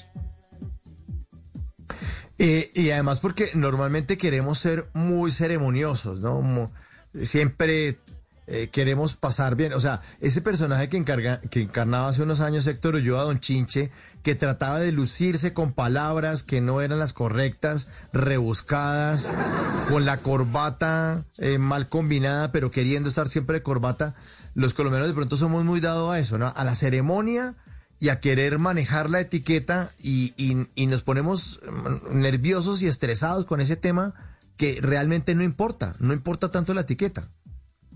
La verdad es que sí, somos muy aspiracionales, ¿no? Y queremos siempre quedar uh-huh. bien y ser muy corteses y todo esto. Pero más allá de eso, yo siento que es un poco como irse a situaciones básicas de la vida. Quien no ha estado a punto de ir a conocer a los suegros y no tiene ni idea qué llevarles. O sea, son cosas que no solamente por quedar bien nos pasan, sino que en realidad necesitamos saber qué hacer. Uh-huh. Y uno muchas veces se queda corto o, o, o se pasa. Eso muchas veces ocurre. Entonces, pongamos el ejemplo de visitar los suegros. Se, se, ¿en, don, ¿En qué momento se queda uno corto, María Paula? Yo creo que uno se queda corto siempre que piense que uno está solo en el mundo. Y aquí voy a volver a Ajá. una premisa que te decía al inicio, y es que las personas suelen pensar como, ay, eso a quién le importa, a quién le importa cómo yo coma, a quién le importa cómo me visto, a quién le importa, a quién le importa. Y la verdad uh-huh. es que pues no le importa a nadie, te importa a ti, porque todos somos una marca, todos nos estamos vendiendo. Desde el caso en el que voy a la casa de mis suegros, no solamente quiero uh-huh. quedar bien por quedar bien, sino porque realmente también me estoy vendiendo con ellos. Entonces siento que quedamos mal desde el primer momento en que lo tomamos como, ay, a quién le importa, yo soy así de malas, y no entendemos que estamos en sí. un mundo donde al final nos relacionamos todo el tiempo y siempre que haya un relacionamiento vamos a necesitar que haya un, una comunicación de dos vías, ¿no? No solamente se trata de yo soy así y ya, sino hasta qué punto lo que tú hagas va a afectar a la persona que tienes del otro lado. Uh-huh.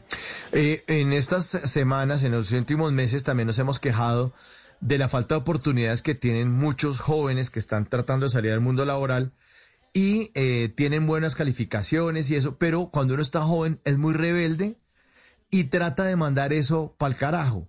Y el que se está mandando pa'l carajo es uno mismo. Porque dice, no, es que yo soy así, total, de malas, eh, yo soy así, yo me tatúo lo que se me da la gana y me pongo la ropa que se me da la gana. Y si a usted no le gustó, pues entonces, entonces no hablemos, ni hablemos. Y resulta que en el mundo de los negocios y en el mundo corporativo, así no funcionan las cosas. Totalmente, ni en el mundo corporativo, ni en ningún mundo. Yo, yo siento que esa anarquía, esa sí, un sí. poco anarquía que a veces tenemos como de actuar y como queremos y rebelarnos un poco frente al sistema y lo que nos condicionaron que estaba bien o estaba mal, pero va mucho más allá de eso, hombre. O sea, no es que esté mal que te vayas en chanclas a una reunión, o ni bien ni mal, pero que quieres comunicar, te lo dejaría ahí. A mí me preguntan muchísimo por mi Instagram, que es una comunidad grandísima y hermosa. Siempre me preguntan, María Paula, ¿tú qué opinas sobre las uñas largas, por ejemplo? Y mi respuesta uh-huh. siempre frente a estas cosas es, hombre, pues no hay una un, ni un bien ni un mal. ¿Qué quieres comunicar? Eres un artista y tienes las uñas larguísimas como Rosalía y todo te brilla y, mejor dicho, en unas garras, maravilloso, hacen parte de tu puesta en escena. Pero si estás entrando a un punto laboral, si estás comenzando en estos pinitos para entrar a una oficina, pues posiblemente las uñas de garra no vaya a ser la opción más asertiva, porque no van a comunicar uh-huh. valores que posiblemente necesitas comunicar. Empatía, afabilidad, apertura, o sea, no, no van a estar. Entonces, al final siento que es quitarnos de la cabeza todo eso que nos han metido de que debe, debe o tiene que ser, tiene que ser, tiene que ser, sino entender cómo me quiero posicionar frente a los demás, cómo quiero que los demás me perciban. Voy a llegar mañana a la oficina y qué quiero que piensen los demás de mí. No se trata solamente de yo soy así de malas, sino realmente qué imagen estás vendiendo a las personas que están a tu alrededor. E incluso para las personas que quieren ser independientes, porque dicen, no, ahí están hablando del mundo corporativo, a mí eso es lo que menos me importa. Yo voy a hacer eh, mi propio emprendimiento. Ah, bueno, pues usted también es un corporativo. Es así de simple. Total, así de simple. O sea, es que siento que olvidamos que somos una marca. Mira, desde que nacemos, uh-huh. uno tiene un nombre, unas características, una personalidad única, un estilo único. Somos un producto y que estoy vendiendo uh-huh. a mí misma. Cuando empiezo a hablar con alguien por Tinder, me estoy vendiendo a mí misma. Cuando estoy llegando a una, uni- una nueva reunión para buscar inversionistas para mi proyecto, me estoy vendiendo. Cuando estoy llegando uh-huh. a la universidad y voy a hacer nuevos amigos, me estoy vendiendo. Todo el tiempo nos estamos vendiendo y olvidamos que somos el producto más importante nosotros mismos. Olvidamos eh, tener en claro qué es lo bueno, qué es lo malo, qué es lo feo, y a partir de ahí sacarle provecho para saber posicionarnos en un mercado tan competitivo. Y hay una cosa que es obvia, eh, así a lo Pambel, es mejor ser rico que pobre. Eh, todos definitivamente van a preferir a alguien mejor vestido que vestido a las malas, o, o que no le importe eh, responder un mail a tiempo, o que no le importe construir la marca. Eh, indiscutiblemente, ¿a quién van a preferir? O sea, ¿no? ¿Sus amigos o sus, sus tres eh, compañeros de... de universidad lo prefieren a usted, pero el resto del mundo no? O sea, el resto del mundo, si los ponen a evaluar, dicen, no, yo me quedo con el otro. Total, y pasa una cosa, y es que cuando vemos que una persona está bien gestionada, o sea, tiene sus cosas claras, es una persona cortés, tiene una buena primera impresión, tiene una buena presentación personal, inmediatamente tendemos a asociarlo con características positivas. Tendemos a pensar inmediatamente tan responsable, tan atento, tan profesional. Claro. Contrario a lo que pensaríamos de una persona, volvamos al ejemplo de las chanclas, no es que esté mal, pero la primera impresión no sería posiblemente que sea la persona más profesional del mundo. Y puede que lo sea, uh-huh. ojo, Puede que sea muchísimo más profesional que el otro, pero todo está basado sí. en una primera impresión y las personas te compran en los primeros quince segundos. ¿Me caíste bien o me caíste mal? ¿Quiero contratarte o uh-huh. no quiero contratarte? ¿Me interesa tu proyecto o no me interesa? ¿Te sigo en Instagram o no te sigo? Porque incluso hasta en las redes sociales funciona exactamente igual. Llegamos a un perfil, hacemos un scroll, chismoseamos, así me gusta, seguir. Ah, no, qué cosa tan aburrida esta persona, solamente uh-huh. pone fotos del hijo untado de chocolate, chao, me salgo, porque simplemente no me está dando claro. un valor agregado.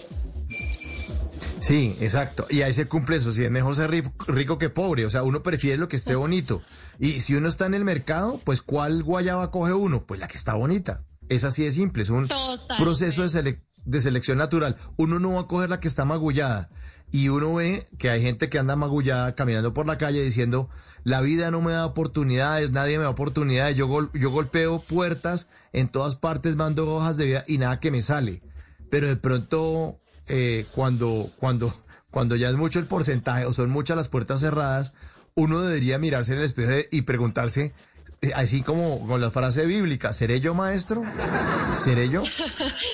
Total, Mauricio, aparte yo siento que todos deberíamos hacernos de vez en cuando un autoexamen en este momento, mientras sí, nos escuchan total. Ustedes váyanselo haciendo también y vayan pensando como, ok, ¿qué pensarán las personas que están a mi alrededor? ¿Cuál, qué, ¿Cómo uh-huh. creo que me describirían? ¿Creo que estoy haciendo las cosas bien, mal? ¿Realmente las personas tienen la imagen correcta sobre mí? Y yo siento que hacer ese examen de autoanálisis es importantísimo porque le ayuda a uno a saber que está haciendo las cosas bien o que tal vez no las está haciendo tan bien. La mayoría tendemos uh-huh. a pensar, ay no, pues X, o sea, es que ni pensamos en eso, andamos en piloto automático pensando en todo, menos en nosotros mismos y cómo podemos de verdad potenciarlos y darnos visibilidad, ¿no? Claro, y pasa como cuando a la gente le graban la voz, cuando a la gente le graban la voz dice, uy no, pero mi voz no suena así, eso suena horrible, pasa exactamente lo mismo, cuando uno habla, siente que está hablando precioso, y cuando oye la voz grabada de uno dice, uy, así hablo yo, uy, complicado, es otra, otra imagen muy distinta, ¿no? Siento que uno va, uno va volviéndose cada vez más objetivo, ¿no? Y entonces al Ajá. principio, posiblemente ahorita que estén haciendo el ejercicio de autoexamen, digan, no, yo súper bien. Pero mañana, cuando vayan a la oficina o estén haciendo algo más tarde, hayan tenido algún relacionamiento y alguien los mire chistoso o su mejor amiga de ahora les dice, ay, no, cuando yo te conocí yo te odiaba, que suele pasar ¿sí? muchísimo. Se siempre van a evaluar pasa. Y van a decir, siempre pasa, y van a decir como, ok, sí, creo que no estaba tan bien, creo que esto no lo estoy haciendo tan bien, siento que no estoy saludando lo más amable que puedo, hago caras cuando me dicen algo, y todo eso, todo eso tiene que ver con el saber estar, con saber comportarnos en cualquier situación, y vuelvo al tema un poco porque es como un círculo vicioso, en la medida en la que yo sé comportarme, sé ser amable, sé saludar, sé darle su lugar a la otra persona que está al lado mío, ya sea que estoy en un avión, ya sea que esté en mi oficina, ya sea que esté con mi familia, ahí mismo cobro relevancia y las personas dirán, qué rico, qué rico estar al lado de una persona que te sabe dar tu lugar. Uh-huh. A, a mí me pasó eso y me ha pasado durante mucho tiempo, ¿no? Que hay mucha gente que me, me, me conoce y me dice, oiga, cuando yo no le he hablado a usted, usted me parece una persona pedante, me parece una porquería. Ahora que lo conozco, lo confirmo. Usted es así, tal cual, tal cual me lo imaginé. Quiere decir que hay que trabajar en esa marca personal, señor. Pues en esta noche estamos trabajando en esa marca personal. Nuestra invitada de esta noche es María Paula Camacho, escritora del libro La etiqueta está pasada de moda. Pero lo que no está pasado de moda es la música de los años noventa, que suena aquí todos los miércoles en Bla Bla Blue. Les tengo cancioncitas de los años noventa. Aquí está una buena canción, una brasilera para la más de mil novecientos noventa y cinco. Suena en Bla Bla Blue.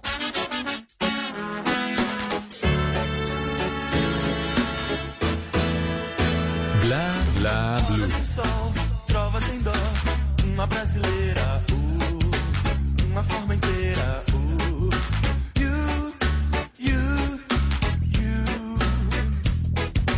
Nada demais, nada de avés, uma légua e meia, uh, uma brasa incendeia, uh, you,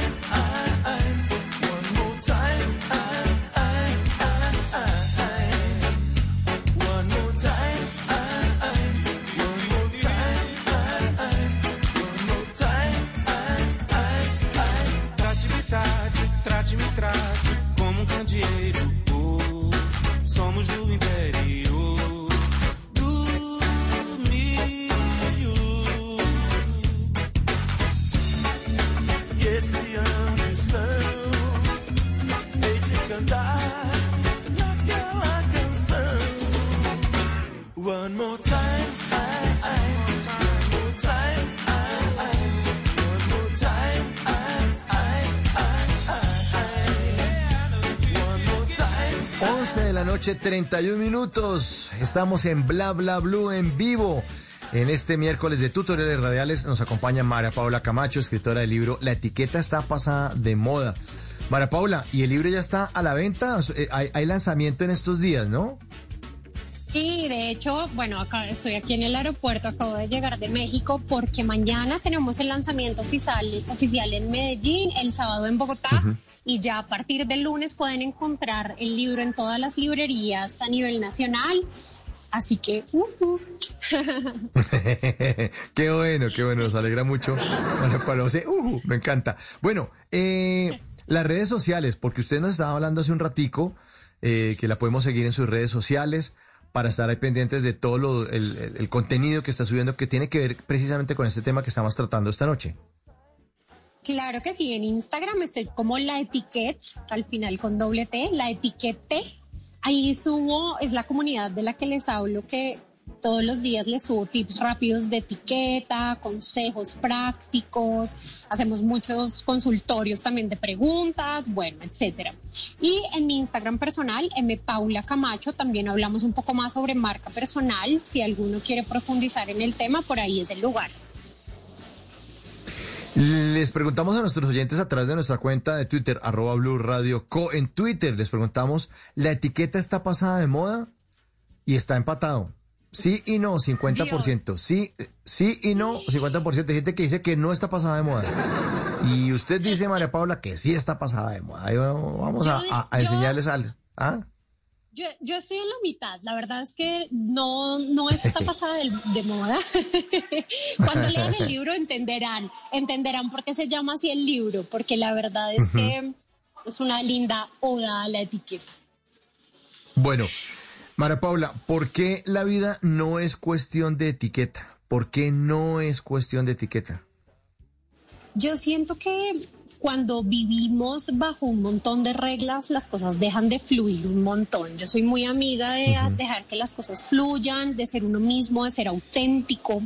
Y cuando hablamos de reglas, inmediatamente hablamos sobre algo que posiblemente te está alejando de ser tú mismo, ¿no? Entonces, para mí una cosa no convive con la otra. Por eso me gusta más este concepto del arte del saber estar, que te ayuda, te da las herramientas para comportarte, para saber qué hacer frente a situaciones difíciles, para saber ocupar tu lugar, dejar huellas, ser memorable, pero sin dejar de ser tú, o sea, sin dejar de ser el chistoso, el desparpajado, o si se dieron cuenta, yo a pesar de trabajar en esto soy una persona súper relajada, soy tranquila, y uno se imaginaría pues que es que yo ando bajándome del avión en tacones y falda en tapete rojo, y cero, cero, cero. Si se me salió una grosería por ahí, pues se me salió, no pasa nada. Y la gente tiende a asociar, ay no, etiqueta, ¿cómo así? Ella no puede, como si uno eh, estuviese en una burbujita y cero. Para mí prima la autenticidad, conservando por supuesto la cortesía, la caballerosidad, claro, pero, pero siendo uno mismo. Sí, siendo lo mismo, eso es lo importante, y para eso pues eh, se aborda el tema y el concepto de marca personal. ¿Qué es marca personal, María Paula? ¿Qué es marca personal? Marca personal es entendernos a todas las personas como una marca, tal cual, de producto o servicio, es indistinto. Y el objetivo de gestionar nuestra marca personal es llegar a ser conocidos, reconocidos, memorables y elegidos. Al final, que logremos cumplir con ese propósito que tenemos, ya sea si soy empresario y quiero conseguir clientes o quiero conseguir inversionistas en mi proyecto, como si quiero conseguir trabajo, quiero conseguir novio, quiero conseguir seguidores en Instagram. Al final necesito que me elijan. Entonces, por eso es tan importante llegar a ser memorable, dejar huella en los demás y que al final las personas logren entendernos desde un punto Eh, trescientos sesenta, ¿no? No solamente se queden con nuestra impresión de ah, tan bonito, sino tengan en claro qué hacemos, a qué nos dedicamos, cómo pueden relacionarse con nosotros de una forma mucho más estratégica. ¿Y cómo dejar una huella positiva día a día con nuestra marca personal? Uf, son muchos elementos, pero diría que si tenemos gestionado nuestros buenos modales, nuestra buena imagen personal, si somos buenas personas en general y logramos hacer que las otras personas quieran estar alrededor de nosotros, yo creo que hemos logrado dejar una huella increíble. ¿Las nuevas generaciones están descuidando esto? O sea, esto Total. Se ve como una cosa muy muy adulta. Ay, o sea, generación X, ellos son los canzones con esa vaina, pero a nosotros los millennials y los transmillennials no nos vengan con ese cuentico, ¿por qué? Yo siento que sí y no. O sea, sí hay mucha Ajá. rebeldía de su parte, pero también, o sea, yo analizo, por ejemplo, mi cuenta de TikTok, que tiene más de un millón de seguidores, y mucho de mi público son jóvenes, o sea, son personas de dieciocho años, quince años, que también están interesadas en esto. Vuelvo a lo mismo, mi forma de abordarlo es diferente. Hoy, por ejemplo, mientras estaba en el avión, para que ustedes se hagan una idea de lo que hablo, hice un video sobre ¿qué hacer si me tocan el puesto del medio? O sea, ahorita venía viajando cuatro horas de vuelo de Ciudad de México aquí a Medellín. Oigan, y me tocó en el puesto del medio y dije, tengo que hacer un video sobre esto. Y entonces uh-huh. aproveché, bueno. tip rápido de etiqueta, a quien le corresponden los posabrazos, que uno a veces está como en esa lucha con el que al lado de mi codo aquí, mi codo acá. La respuesta es muy sencilla, le corresponden los dos a la persona del medio, porque pues usted va en la ventana, usted va en el pasillo y tienen otro descansabrazos, déjenme a mí que estoy en mi miserable puesto, los dos descansabrazos. Entonces, son cosas Ajá. súper prácticas que todos necesitamos. Pues madre, en algún momento de la vida nos pasará y diremos, ay, esta señora que hablaba sobre esto, la necesito. Qué bueno, qué bueno. Nunca había pensado en eso, María Paula. El que va en la mitad, ay, como no, pues claro, el de, la, el de la ventana, pues va mirando por la ventana feliz, y cuando salieron de Ciudad de México Ajá. estaba de día, entonces miran y tan feliz. Y después ven Ajá. el aterrizaje, llegan al José María Córdoba y dice, ah, ya llegamos, y mira, ahí se está viendo tan. El del pasillo, pues le queda más fácil la sal- salir al pasillo, pero el de la mitad es el sánduche, pues se merece no, las coderas, sí. o sea, no... O sea, sea ¿Ah? seamos, seamos empáticos, pobre man, claro. o en este caso pobre yo. Es un poco también de empatía, esa, esa palabra que usted nombra ahí, María Paula, es importantísima, la empatía, Total. Y es estar haciendo con, conciencia de uno, y pero sobre todo de los demás, ¿no? Sobre todo de los otros. Mm. Totalmente lo que yo te digo, a veces creemos que uno está solo en el mundo y pues hombre, la verdad es que no, no estamos solos uh-huh. en el mundo, y yo, yo pensaría que las palabras clara, clave son empatía y asertividad, ser asertivo uh-huh. con cada cosa que hacemos en nuestro día a día, buscar cómo acertar en esa comunicación que estamos intentando dar, no decir, hay muchas cosas que uno a veces también, ay, es que yo hablo así, ay, es que yo digo las cosas así, ay, es que así es mi voz. No, momento, sí. si lo que va a decir usted se lo va a decir a la otra persona como usted lo pensó y le salió, pues estamos mal. Hay lo que, que pensar le diga, de forma asertiva. Ay, ya se le da. Qué pena, qué pena. Maripón, es Juan Jacobit que se despierta hasta ahora y es un poco maleducado el muchacho. Sí, sí, necesita sí, mucha asertividad. Sí, sí, mucha asertividad. Que lea el libro. ¿Qué? Lo voy a poner a leer el libro. Bueno, usted estaba hablando hace unos minutos acerca de la marca personal y de hacer un autoexamen. ¿Cómo hace uno el autoexamen? Porque decíamos, bueno, mírese en el espejo, haga conciencia, evalúe ciertos sí. aspectos de su vida para empezar a construir esa marca personal. ¿Cómo se hace ese autoexamen, María Paula?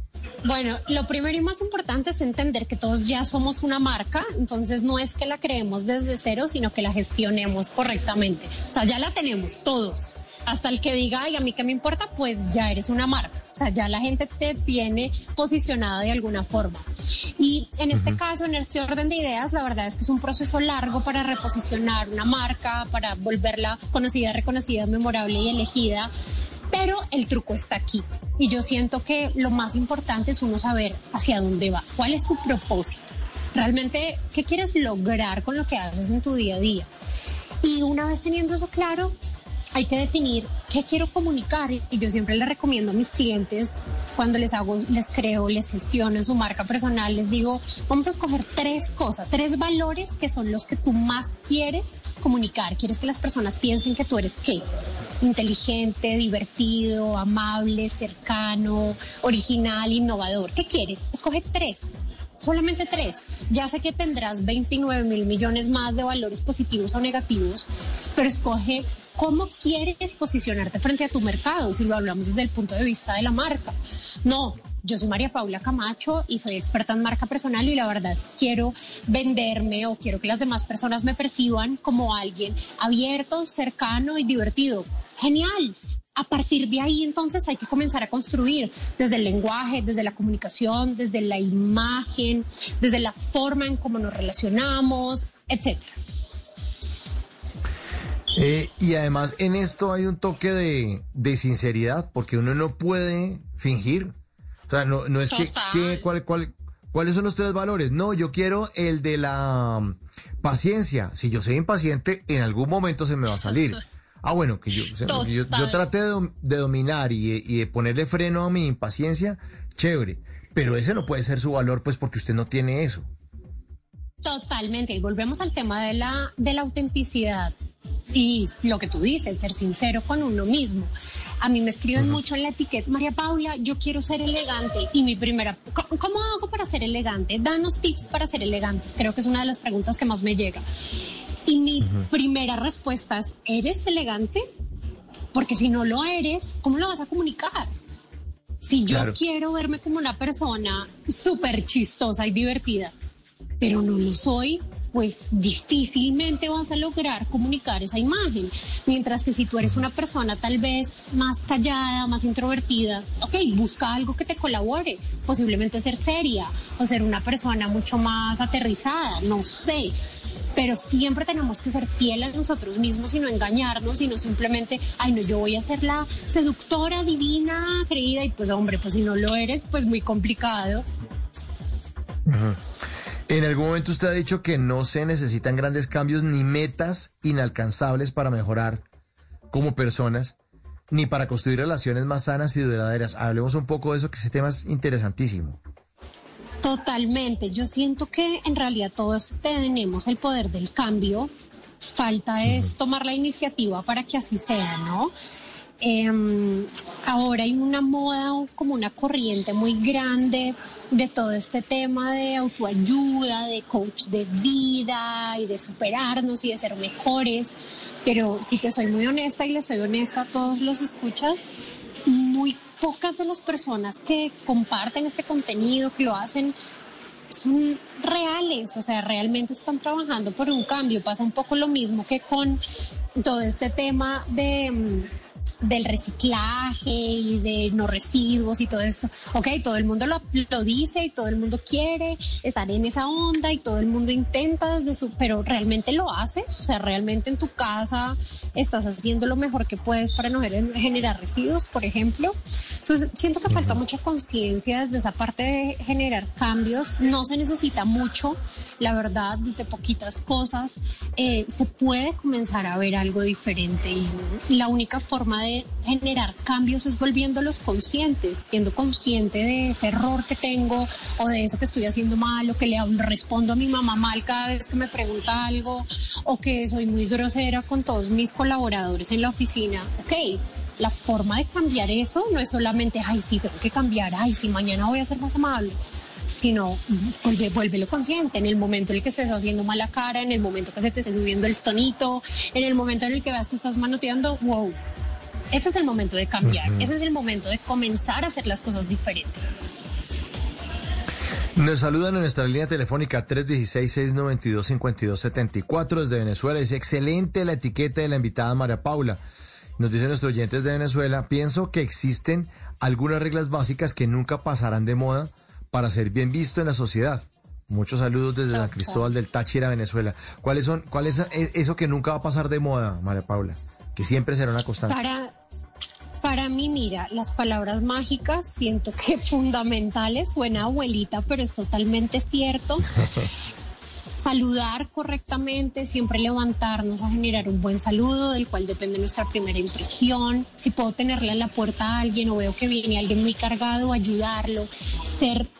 A mí me, me gusta mucho la palabra caballerosidad, pero no abordada uh-huh. desde el caballero, desde el hombre. De hecho, en el libro abordo un capítulo que se llama Caballerosidad sin género, y es que tendemos a confundir que la caballerosidad es únicamente para los hombres, y la verdad es que no. Si lo trasladamos, realmente lo que es es ser cortés, y yo pienso que las mujeres también podemos ser caballerosas, por supuesto que sí. Si alguien va, va a salir, pues le abro la puerta, le tengo la puerta, le corro la silla si es posible. No necesito que un hombre esté haciendo las cosas por mí, de acuerdo, yo también puedo hacerlas. Y en la medida en la que entiendo esto, siento que más allá de estas normas inaludibles, es entender que todo tiene una forma y una razón de ser. Hay una razón de ser por la cual posiblemente antes los hombres pagaban la cuenta, y es que antes era el hombre el que siempre tomaba la iniciativa y era el que siempre invitaba a la mujer a salir, por ejemplo. Hoy en día sí. Esa regla ha cambiado, porque pues uno también puede tomar la iniciativa, y la regla ahora dictamina que quien invita paga, sea hombre, sea mujer, sea claro. niño, sea lo que sea. Entonces, si yo invito a mi esposo a un día a comer helado, pues se sobreentiende que yo voy a pagar. Y entonces tenemos ese preconcepto de, no, es que el hombre tiene que pagar. Pues no. Y son cosas que han ido cambiando también con la etiqueta con los años. Anteriormente la mujer jamás se paraba para saludar. Hoy en día es una norma de etiqueta que la mujer debe pararse para saludar. Y así sucesivamente son mil, mil, mil, mil, mil millones de normas. Pero siento que por eso es importante tener las herramientas. Cuando uno conoce las herramientas, sabe cómo poder modificarlas y ma- volverlas un poco más maleables según como sea uno y nuestra personalidad. Miércoles de tutoriales radiales. Buenísima esta conversación. Instrucciones para comportarse con maestría y acertar en la cotidianidad. Esta noche nos acompaña María Paula Camacho, escritora del libro La etiqueta está pasada de moda. Lanzamiento ya mañana en Medellín y el próximo sábado en Bogotá, y a partir del próximo lunes en todas las librerías. Y como dijo ella, Yuhu, que ya el lunes Yuhu las eh, los libros en, Oye, en las librerías. Lo logramos, lo logramos. Sí, o sea, bueno. Yo antes de comenzar a escribir mi libro, se los juro que yo decía como, Dios mío, esto debe ser fácil, pues normal. No, no, no, no, no. O sea, mis respetos a todos los escritores, de verdad, qué cosa tan complicada, porque lograr plasmar lo, todo lo que uno tiene en la cabeza no es nada fácil, es todo un reto. Nada fácil, es todo un reto. Nuestros oyentes hacen parte de Bla Bla Blue en el tres uno seis, seis nueve dos, cinco dos siete cuatro, a las once cuarenta y ocho llega en el WhatsApp. Sí, ahí. Mire, en el WhatsApp, María Paula, llega esta inquietud. Dice, buenas noches, soy Judy. Excelente el tema, pero me preocupa por qué cuando María Paula habla de esa marca personal, le pregunto por qué los llamados influencers como Epa, Gina, Las Liendres y algunos más por ese estilo tienen tantos seguidores si, por ejemplo, yo a esas personas no les veo ningún valor, ni etiqueta, ni nada. Es una muy buena pregunta. Lo primero es que para ser una buena marca no necesitamos tener etiqueta en absoluto, sino todas las personas groseras del universo no serían reconocidas. Pero fíjense, y aquí está el truco. Esas personas que nombra Judy son excelentes marcas personales. Excelente. Claro. Así no las consumamos. Claro. Son conocidas, reconocidas, memorables y elegidas. Fíjense que nombramos a Epa Colombia y así la sigamos, no la sigamos, estamos de acuerdo, en desacuerdo, todo el mundo la conoce, la reconoce, y al fin y al cabo también es elegida. Hay personas comprando sus queratinas, uh-huh. hay personas siguiéndolas, hay personas defendiéndola, y eso hace que sea una marca personal exitosa. Pasa lo mismo que con Donald Trump. Hombre, genera sentimientos positivos o negativos, de acuerdo, pero al final es una buena marca personal. Todo el mundo sabe en este momento de quién estoy hablando. Y al final el hecho de que haya sido elegido como presidente de los Estados Unidos en su primera vuelta pues habla de que hubo un buen posicionamiento de su parte. Entonces, ojo a esto.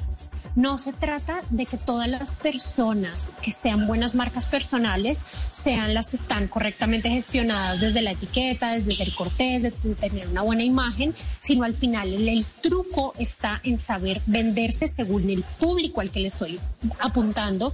Y acuérdense lo primero que les dije, ¿cuál es el propósito?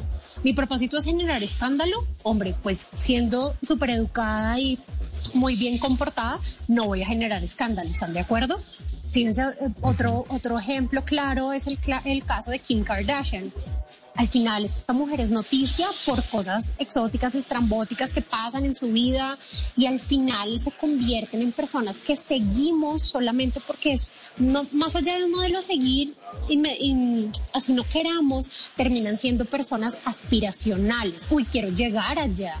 Y posiblemente el, las personas que, que consumen a, a Epa Colombia, lo, la uso como ejemplo, sean personas que la vean como una mujer aspiracional o que simplemente digan, wow, me encanta, esta mujer se, se superó, salió adelante.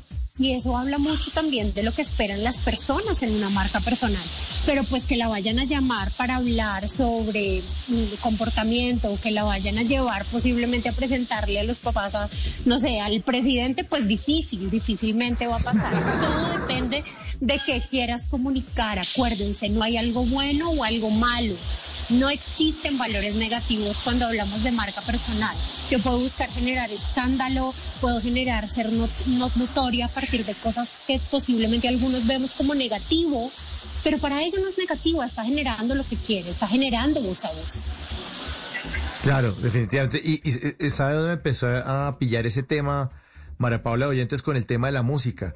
Porque hay canciones que a uno le parecen espantosas y lanzaron esta uh-huh. canción y dice, qué cosa tan horrible. Eso tiene un público. Ojo, mucho Total. Cuidado. Y yo no sé si tú te has dado cuenta, Mauricio. Estudian pero también. Por ejemplo, eso también tiene otro público. Yo no sé si tú te has dado cuenta, pero por ejemplo, hay muchos influenciadores que últimamente hay cantante y entonces sacan canción, pero no es porque posiblemente sean los mejores músicos del mundo o porque todo el mundo quiere escucharlos, sino porque ya tienen la audiencia captada y simplemente es un claro. producto más de todos los que están sacando, es estrategia. Pero obviamente tendrán claro, espero, que pues no va a ser la carrera musical de su vida, simplemente es un producto más que caemos nosotros en consumir, en comprar, así sea por morbo, por chismosear, ay, a ver cómo está cantando Pepito Pérez, eh, y simplemente eh, le estamos aportando a la compra de la marca. Eh, Exacto, eh, ay, Colombia. Ahí está, rico, rico, ay, no. rico, rico, la invocamos. Rico, rico. Ay, me encanta. A mí también me encanta Epa, que a pesar de que no la consumo, porque a veces saca cosas que me divierten. Esas vainas me parecen, a, a mí eso me da risa, me parece. Lo, r- destrozar Transmilenio no me da risa, pero la forma como habla eh, me, me parece que es divertida, a pesar de que no la consumo. Y yo con esta calvicie poco de queratinas, así está, pero peor, sí. once cincuenta y tres. Uno nunca sabe, pronto sí. once cincuenta y tres, otra pregunta para María Paula. Eh, la fórmula Pablo desde Cartago dice, ¿qué tipo de presentación personal debemos tener para las ventas? Depende, vuelvo a lo mismo. Uh-huh. ¿Qué quieres comunicar? ¿Qué tipo de vendedor quieres ser? ¿Quieres ser el vendedor súper entrador? ¿Quieres ser el vendedor súper profesional, serio? ¿Cómo quieres ser? Y esto se aborda tanto desde los colores como desde las líneas. Yo pensaría que una fórmula infalible sería siempre buscar estructura para lograr comunicar seguridad, y la seguridad la logramos comunicar a partir de la línea horizontal. Entonces, todas las líneas horizontales en el cuerpo me aportan seguridad y confianza. ¿Cuáles son estas? El uso de camisas que estructuran hombros, el uso de blazer que estructuran hombros. Vamos a evitar camisetas, polos que simplemente no nos aportan ninguna horizontalidad. El usar traje muchas veces funciona, un buen cinturón. Siento que habría que profundizar un poco más en el tema porque la verdad es un tema largo, pero ese sería como a grandes rasgos la forma correcta de abordarlo.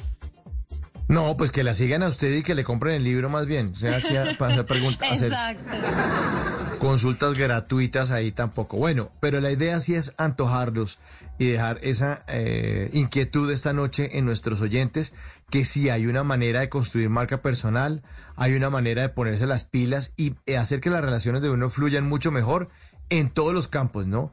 Aquí no estamos hablando ni de venta, esto le sirve al odontólogo, esto le sirve al conductor de taxi, esto le sirve a todo el mundo, ¿no, María Paula? Totalmente, totalmente. Yo me asombro como a veces tengo clientes que están, tengo muchos clientes en el sector médico y siempre me dicen, María Paula, yo tengo la última tecnología en no sé qué, y yo, listo, o sea, ¿quieres comunicar innovación? Sí, sí, necesito comunicar innovación, listo. Y llego a su consultorio y el mueble, el sofá de cuero viejo, el edificio viejo, el consultorio no lo han remodelado. Entonces, fíjense que a veces creemos que una cosa no está ligada con la otra y la parte visual es importantísima cuando intentamos vender esta imagen. Necesito ser innovador. Hombre, pues de, de, desde la entrada tengo que lograr que haya innovación o que al menos las personas lo infieran a partir de lo que estoy mostrando. Otro aporte de otro oyente a las once cincuenta y seis dice, muy buenas noches, muy buena la charla, la invitada buenísima, pero difiero en el tema de los influencers, no realizan un aporte positivo ante la sociedad. ¿Qué piensa usted, María Paula? Vuelvo a lo mismo, es un tema muy personal, posiblemente para ti uh-huh. no tengan una, un aporte positivo, la, les confieso que para mí tampoco, me gusta más eh, consumir contenido de valor y personas que realmente me enseñen y me estén aportando algo positivo, más que de humor. Siento que no consumo tanto este tipo de contenido, pero es un tema muy personal, no implica que sean malas marcas, porque al fin y al cabo el hecho de que los conozcamos y sepamos quiénes son, habla bien, entre comillas, de la labor que están haciendo. Al final están logrando que los conozcas y, y sepan quiénes son. Eh, pero vuelvo a lo mismo, no se trata solamente de me gusta, no me gusta, lo consumo, no lo consumo, es bueno o es malo, sino de solo el hecho de que tú conozcas a una persona, que a ti te digan, les voy a poner un ejemplo, Alejandra Azcárate, e inmediatamente sepas de quién te estoy hablando, ya, hay una buena marca. Ya, si te transmite valores positivos, negativos, si la amas, si la odias, si la quieres, si la no sé qué, eso va aparte, eso ya es una percepción personal. Así es, entonces no se debe evaluar eh, si es bueno o malo, le gusta cierto nicho y además ese tipo de personajes hacen parte de las nuevas formas de entretenimiento. Lo que pasa es que cuando uno tiene cierta edad, a eso ya a uno ya le parece harto, pero en el momento en que también uno estaba joven, eh, pues salían cosas que eran de pronto más tontas o igual de tontas o peores de tontas, pero a uno le gustaban y hacía parte del entretenimiento de uno. Entonces, si a uno le gustaban los noventa, ahora que estamos poniendo música de los años noventa, el Tamagotchi. ¡Qué cosa tan boba! Es una, un, no, que, que, no, no, no, ¿cómo le paran bolas a eso? Bueno, hace parte de Total. La industria del entretenimiento. O en los años Totalmente. noventa, eh, eh, no sé qué lío de, de, de la Lewinsky con Bill Clinton. Uy, ¿para qué le paran bolas a eso? Un lío de falda el presidente, qué porquería. Bueno, hace parte de la industria del entretenimiento. ¿Qué hacemos? Total. Y si algo he aprendido en la vida es que hay público para todo. Para todo. Claro. De, ver, claro. de verdad que uno, o sea, uno tiende a hablar desde su experiencia y desde realmente sus gustos, pero hay público para todo. O sea, de verdad que a veces uh-huh. olvidamos que no estamos solos en el mundo. Sí, sí, sí, lo que pasa es que tenemos que, eh, exacto, eh, darnos cuenta que no somos, de que eh, además hay siete mil millones de personas más, solamente tendríamos que pensar exacto. en eso. A veces olvidamos ese eso. pequeño detalle. Pequeñito detalle, pequeñito detalle, entonces es tratar de entender, sí, sí, sí, y lo digo yo en el caso que yo ah, trato de pegar el tema del humor y no sé qué, a mí hay, a mí hay comediantes y hay contenidos de humor colombiano que a mí no me gustan. Hay personajes que a mí no me gustan, pero la gente, se, aquí con gente que se tira al piso de la risa viendo a X y a Y, y a mí no me gustan, pero entiendo eso, que ellos están eh, siendo parte de la industria del entretenimiento. Esas mayorías, ¿cuáles nichos? Para unas mayorías inmensas, que para ellos es importantísimo y es eh, demasiado valioso. Así como ha sido valiosa esta charla esta noche, María Paula, la quiero agradecer infinitamente, porque es que desde uno después de bajarse de un avión de, de México, sí. Estar en Medellín, querer bajar al hotel, comer algo rico, empijamarse y prepararse para el lanzamiento de su libro, y usted ha sacrificado esta hora para estar aquí con nosotros, pues se lo agradezco infinitamente. Muchas gracias y muchos éxitos con su libro eh, que estamos lanzando y que estamos queriendo también que todos tengan presente. La etiqueta está pasada de moda. No, Mauricio, muchísimas gracias a ti, la verdad, yo feliz, me pongo la camiseta. Muchísimas gracias por tus lindas palabras, disfruté muchísimo, se me pasó rapidísimo el tiempo, me podría quedar hablando de esto horas, pero gracias a ti, los espero por, por mis redes, los espero también eh, comprando el libro, bien juiciosos. Yo pienso que este libro debería estar en todas las casas. Ay, me pasó tal cosa, prim, prim, prim, material de consulta y listo. Eso. Eso, así es, así es. Bueno, María Paula, muchas gracias, un gran abrazo, feliz estadía en Medellín, feliz lanzamiento, y después en Bogotá también feliz lanzamiento, y que sea un hit el libro, y que esta no sea la última vez que estemos con usted en las noches de Bla Bla Blue al aire. Gran abrazo y feliz noche. Será un abrazo muy especial, gracias, chao, chao. Y aquí la despedimos con una canción que también tiene que ver con música de los años noventa. Desde mil novecientos noventa y cuatro traemos esta canción de Shakira, ¿Dónde estás, corazón? ¿Dónde estás?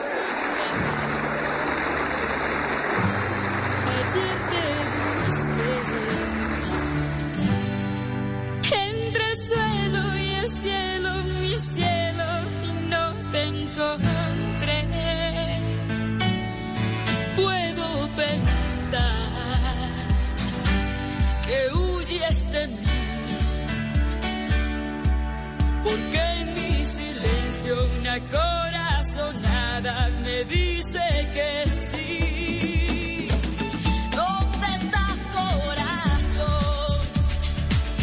Ven, regresa por mí. De la vida se me vuelve un hoyo si no estás aquí.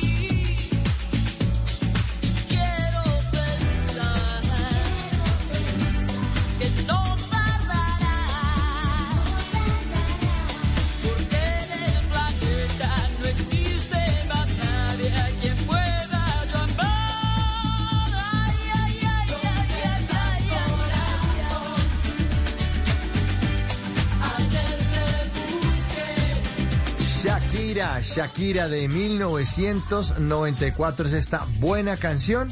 Bueno, en los miércoles ya no, jueves, jueves, ya se convirtió este miércoles de música de los años noventa en jueves. Ya es jueves veintiuno de octubre, son las doce de la noche, tres minutos, ya está listo Javier Segura.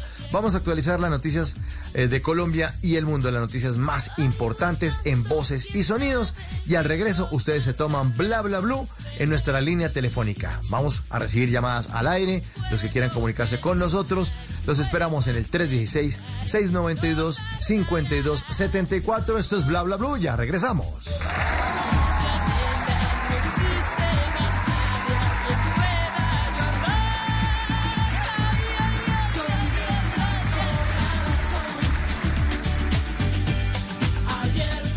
En las noches, la única que no se cansa es la lengua.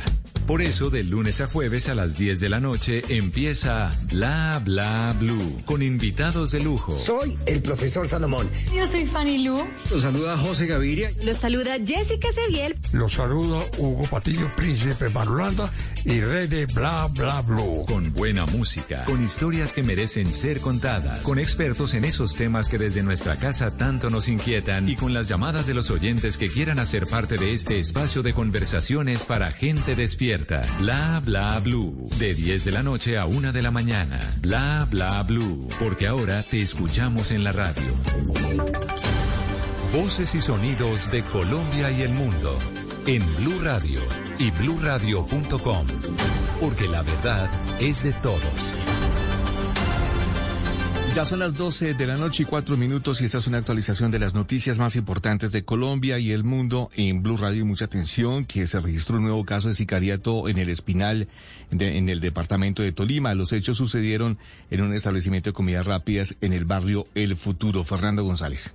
Como Juan Carlos Bríñez Vázquez, de treinta y cinco años de edad, fue identificada la víctima fatal en este nuevo hecho de sangre en la segunda ciudad del departamento. El mayor Alexander Noreña, comandante del distrito de policía del Espinal. Llega al parecer una motocicleta y de ella se baja una persona e ingresa a un establecimiento comercial de venta de comidas rápidas. E inmediato impacta con arma de fuego en dos ocasiones a una persona que en este lugar se encontraba trabajando. Producto de las heridas, este sujeto lamentablemente pierde la vida en el lugar de los hechos. Se inició la investigación, la recolección de información, entrevistas y demás, con el fin de lo más pronto posible dar con el paradero de los responsables de este hecho. De Juan Carlos Bríñez se supo extraoficialmente que tendría varias anotaciones judiciales y habría sufrido un atentado hace menos de una semana en la misma localidad. A esta hora las autoridades policiales se encuentran realizando labores de vecindario.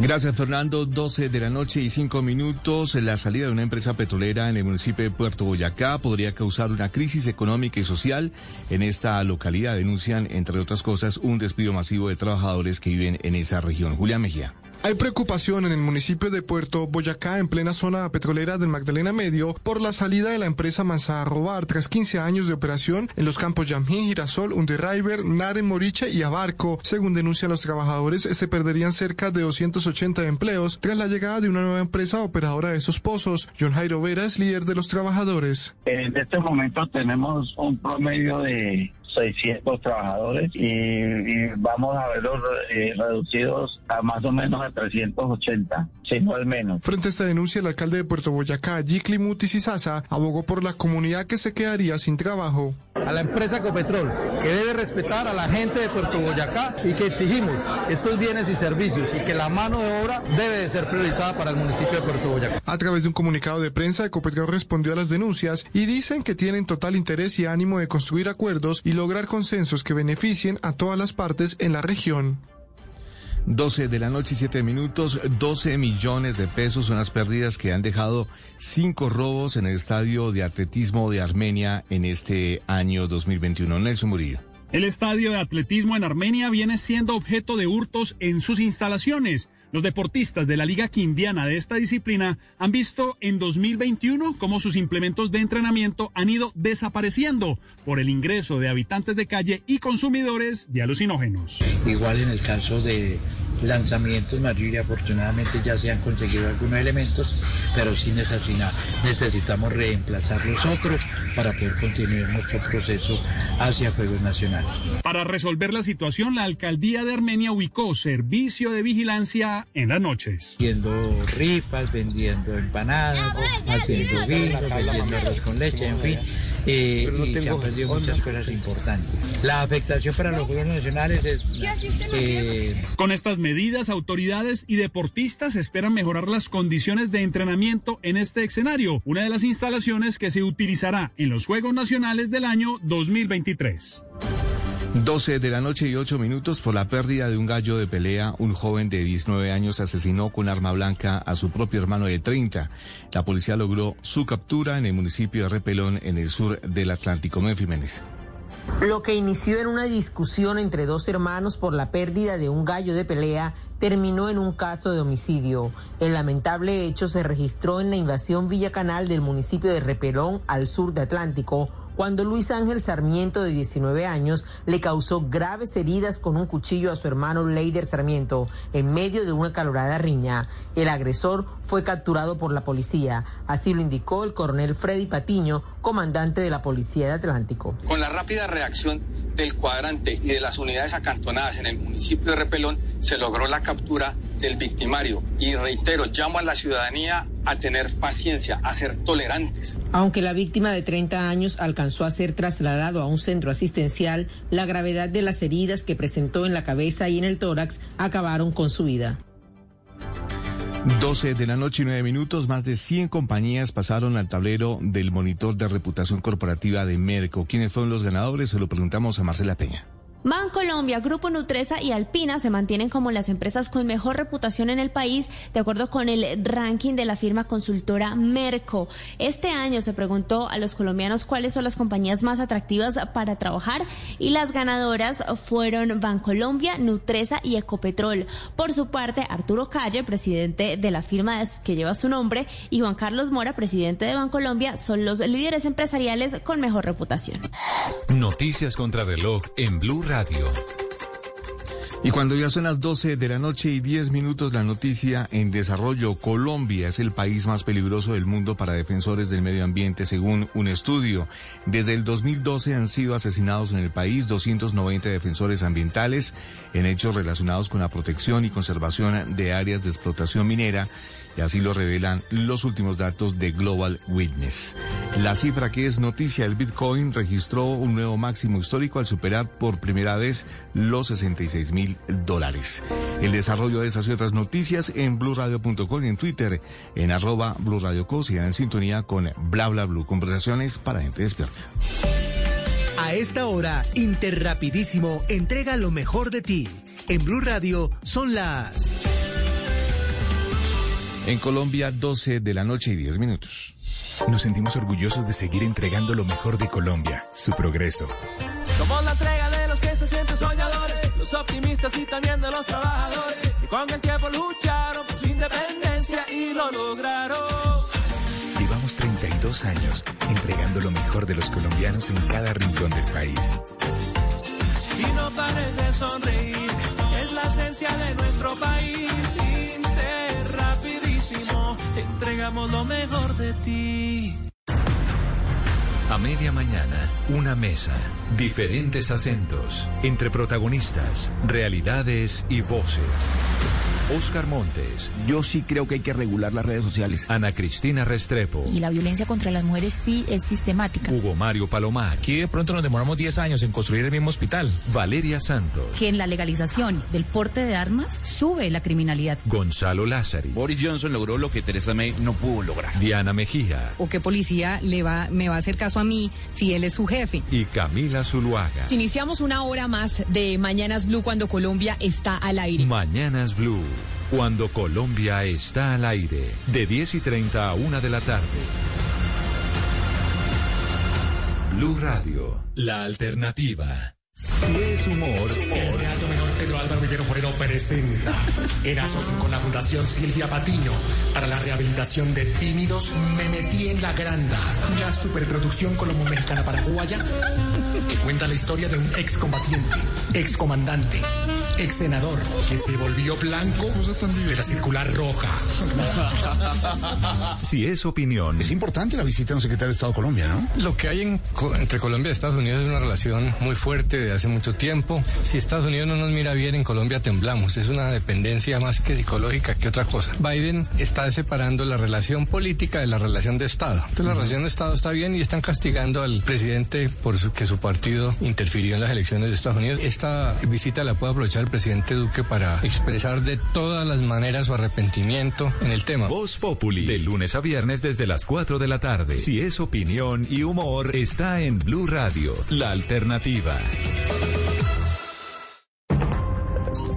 Llega la voz de la verdad para desmentir noticias falsas.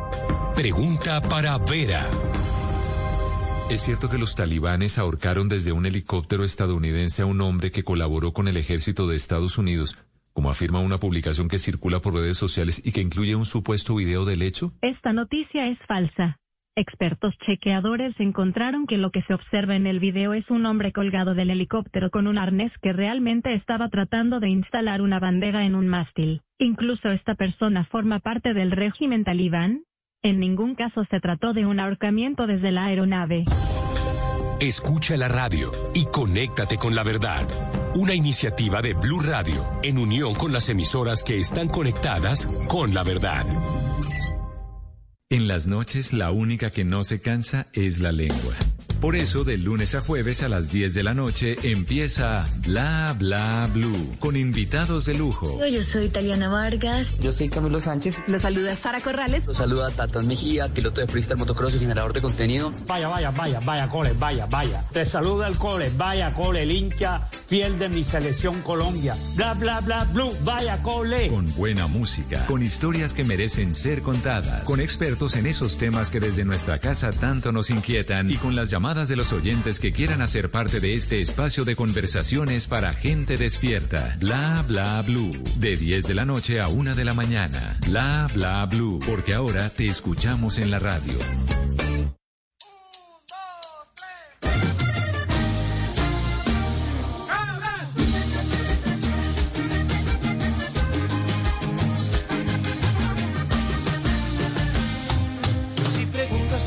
Fue suficiente, yo te amé, y fue un amor enfermizo y empecé a celarte, hasta con tu sombra, hasta con tu primo que pasó el fin de semana aquí, lo hice. Esta es mi forma de pensar, cada quien vive en su vida como quiere, que alce la mano el que sea perfecto, que cada quien vive su vida como quiere, que alce la mano el que sea perfecto. Siéntate ahí, a descifrarte en un segundo tu pasado, para decir que tú también tienes pecados, que ser celoso no es tan malo. Y quédate ahí, si te parece que es absurdo lo que hago, es que el que cela es porque ama demasiado, no le veo ningún pecado. Quédate ahí, que los mejores discípulos de Dios, te juro que también pecaron, ahora que no sé le yo. Quédate ahí, si te parece que es absurdo lo que hago, es que el que cela es porque ama demasiado, no le veo ningún pecado. Quédate ahí.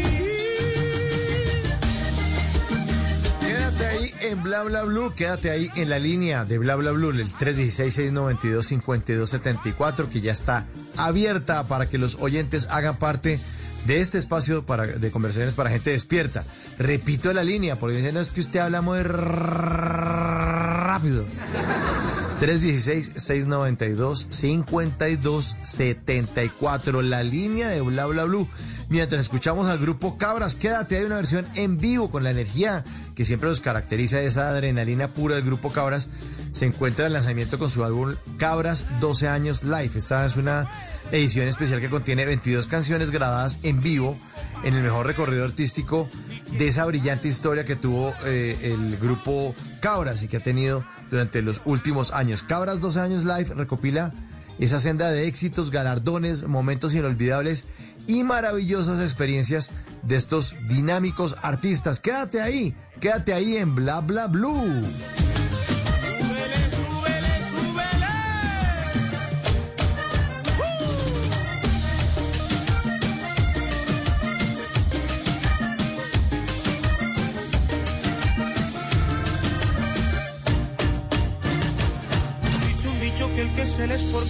A las doce diecisiete nos siguen llegando mensajes a través de nuestra línea tres uno seis, seis nueve dos, cinco dos siete cuatro. Mensajes de texto, también pueden mandar mensajes de voz cuando quieran o comunicarse con nosotros. Y este llega desde Medellín. Qué gran invitada, de verdad, felicitaciones. Una feliz noche. Claro, está hablando de María Paula Camacho, nuestra invitada de la segunda hora. Eh, lo firma Jerry Guardiola desde Medellín. Bueno, Jerry, ahí está. Eh... María Paula, ya en Medellín, lista para hacer el lanzamiento del libro de La Etiqueta Está Pasada de Moda. Eh, otro mensaje nos llega desde Holanda, dice Hernán y Mauricio, a propósito de Hernán Orjuela, nuestro invitado de la primera hora. Hernán y Mauricio, ustedes dos juntos son explosivos, la risa de los dos es muy contagiosa. Gracias. Aquí un tamal, estamos hablando del precio de los tamales en, de los tamales en Miami, y nos estaba contando Hernán Orjuela, nos estaba dando una... Un, un tarifario, arepa de huevo a ocho dólares, o sea, treinta y dos mil pesos colombianos. Tamal a diez dólares, o sea, cuarenta mil pesos colombianos. Y nos dice nuestra querida oyente Gloria Castro, desde Holanda, Países Bajos, nos dice que eh, lo siguiente, dice, eh, un tamal cuesta quince euros. quince euros, que está más caro que el dólar. Cuatro empanadas chiquitas, diez. Desde Holanda, Gloria Castro, un gran abrazo para nuestra querida oyente allá en Holanda. Aquí otro abrazo de nuestra querida oyente también, Margarita. Dice, Dieguito, eres un tenaz, hablando de nuestro querido productor, Diego Garibesha. Ah, es eso. Póngale el... eso. Todos todo lo, lo persiguen. Margarita le dice, Dieguito, eres un tenaz consiguiendo todos los personajes que nos presentan. Gracias, gigantes, porque nos llenas de motivación y luz. Felicitaciones por tu gran trabajo, tu tenacidad y un abrazote y un gran aplauso para Diego Garibello, que es nuestro productor. Eso. Cere... Bueno, ya chicas, ya calmadas tampoco. Eh, nuestro cerebro y corazón de este programa. Y este otro mensaje que dice, Mauricio, me encanta tu programa y me gusta y aprecio mucho el programa de En Blue Jeans. Ah, y está hablando del programa de En Blue Jeans que hacemos también aquí en Blue Radio, que también invitamos a todos los oyentes que lo sintonicen. Hora de sí, Colombia ya, para nuestra querida. Sin palabra, yo... Sin pal... Usted es re nítido, hermano. Eh, para que lo sintonicen los fines de semana. Hora de Colombia, sábados y domingos, de siete a diez de la mañana. Y los lunes, cuando es festivo, por ejemplo, el lunes que pasó, que fue festivo en Colombia, también figura en Blue Jeans. No hay Mañanas Blue, sino vamos con el Blue Jeans. Sábados y domingos de siete a diez de la mañana. Entonces, ella nos saluda aquí, nuestra querida Judy desde Medellín. Dice, Mauricio, me encanta tu programa y me gusta y aprecio mucho el programa en Blue Jeans. Salúdame, por favor, a todo el elenco. Ahí los nombra a cada uno de ellos. Pues yo le voy a reenviar ese mensaje al grupo de Blue Jeans. Muchísimas gracias a Judy desde Medellín, que está conectada con eh, Bla Bla Blue y con el Blue Jeans los fines de semana. doce veintiuno, la línea abierta, tres uno seis, seis nueve dos, cinco dos siete cuatro. Y vamos a ver quién habla a esta hora. Muy buenas. Bienvenido o bienvenida a Bla Bla Blue. Buenas noches, Mauricio. Sí, ¿quién habla? John. John. John, ¿y John a secas o con apellido? A secas, como el Martini. Como el Martini, como el Martini a secas. Bueno, John, ¿desde dónde nos está llamando? En Bogotá. John, desde Bogotá. ¿Y usted qué se dedica, John? Eh, ya habíamos hablado con usted. Eh, lo llamo para felicitarlo por el programa. Me gusta mucho el estilo que usa de las entrevistas y el programa de hoy, especialmente con Hernán Orjuela. Buenaventura es una leyenda y usted, de la forma que entrevista, eh, condiciona al invitado que nos aporte muchísimo. Valiosísimo eso. La buena radio no solamente es información, sino también es formación para todos los oyentes. Sí, eso tratamos. Nosotros tratamos de no irnos a la cama sin aprender algo nuevo. Y aquí también la magia eh, la tienen los invitados. Y eso también se encarga Diego Garibello, nuestro productor, eh, que también hace un precasting y cuando saca la lista de invitados... es lo que te, pretende poner al aire, es gente que hable rico y que además de hablar rico, porque hay gente que habla cháchara chévere, pero que no aporta. Aquí los invitados tratamos de siempre ponerles al aire personas que nos aporten cosas, que nos digan, o sea, porque no, no, no, o sea, que no llegue el invitado a decir, no, es que estoy saliendo en una novela y vean mi novela y yo soy súper exitoso y saqué marca de no sé qué, yo soy un duro y ustedes consuman lo mío porque yo soy... Eh, el, el, el, el berraco, pues, o la dura, o la tesa. No, yo pienso que, eh, y, y eso es la filosofía de Bla Bla Blue, y la que tiene también súper clara Diego Garibello, es que cada invitado tiene algo que aportarnos, aparte de decir que es el duro y el Tronix, y que le fue súper bien, y que se, lo, o que lo nominaron al personaje, al cantante, al Grammy, lo, cada uno siempre tiene algo. Entonces, entonces, tiene una historia chévere que contarnos, y algo que nos pueda aportar de lo que esas personas han hecho en su vida, nos pueden aportar en la nuestra, John. Sí, sobre todo que son personajes de verdad que, que aportan. Para mí son leyendas. Hernán Orjuela es una leyenda de nuestros medios de comunicación. Yo fui aquel oyente que le sugirió, le pidió el favor de invitar a Jorge Duque Linares, ¿recuerda?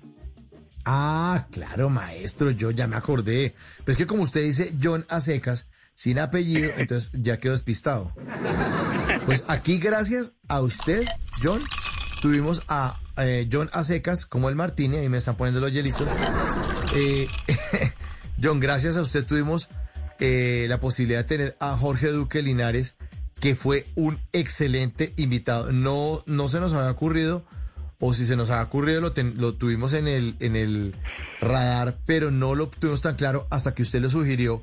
Y después de su sugerencia, John, eh, Jorge Duque Linares estuvo aquí al aire el miércoles veinticinco de agosto.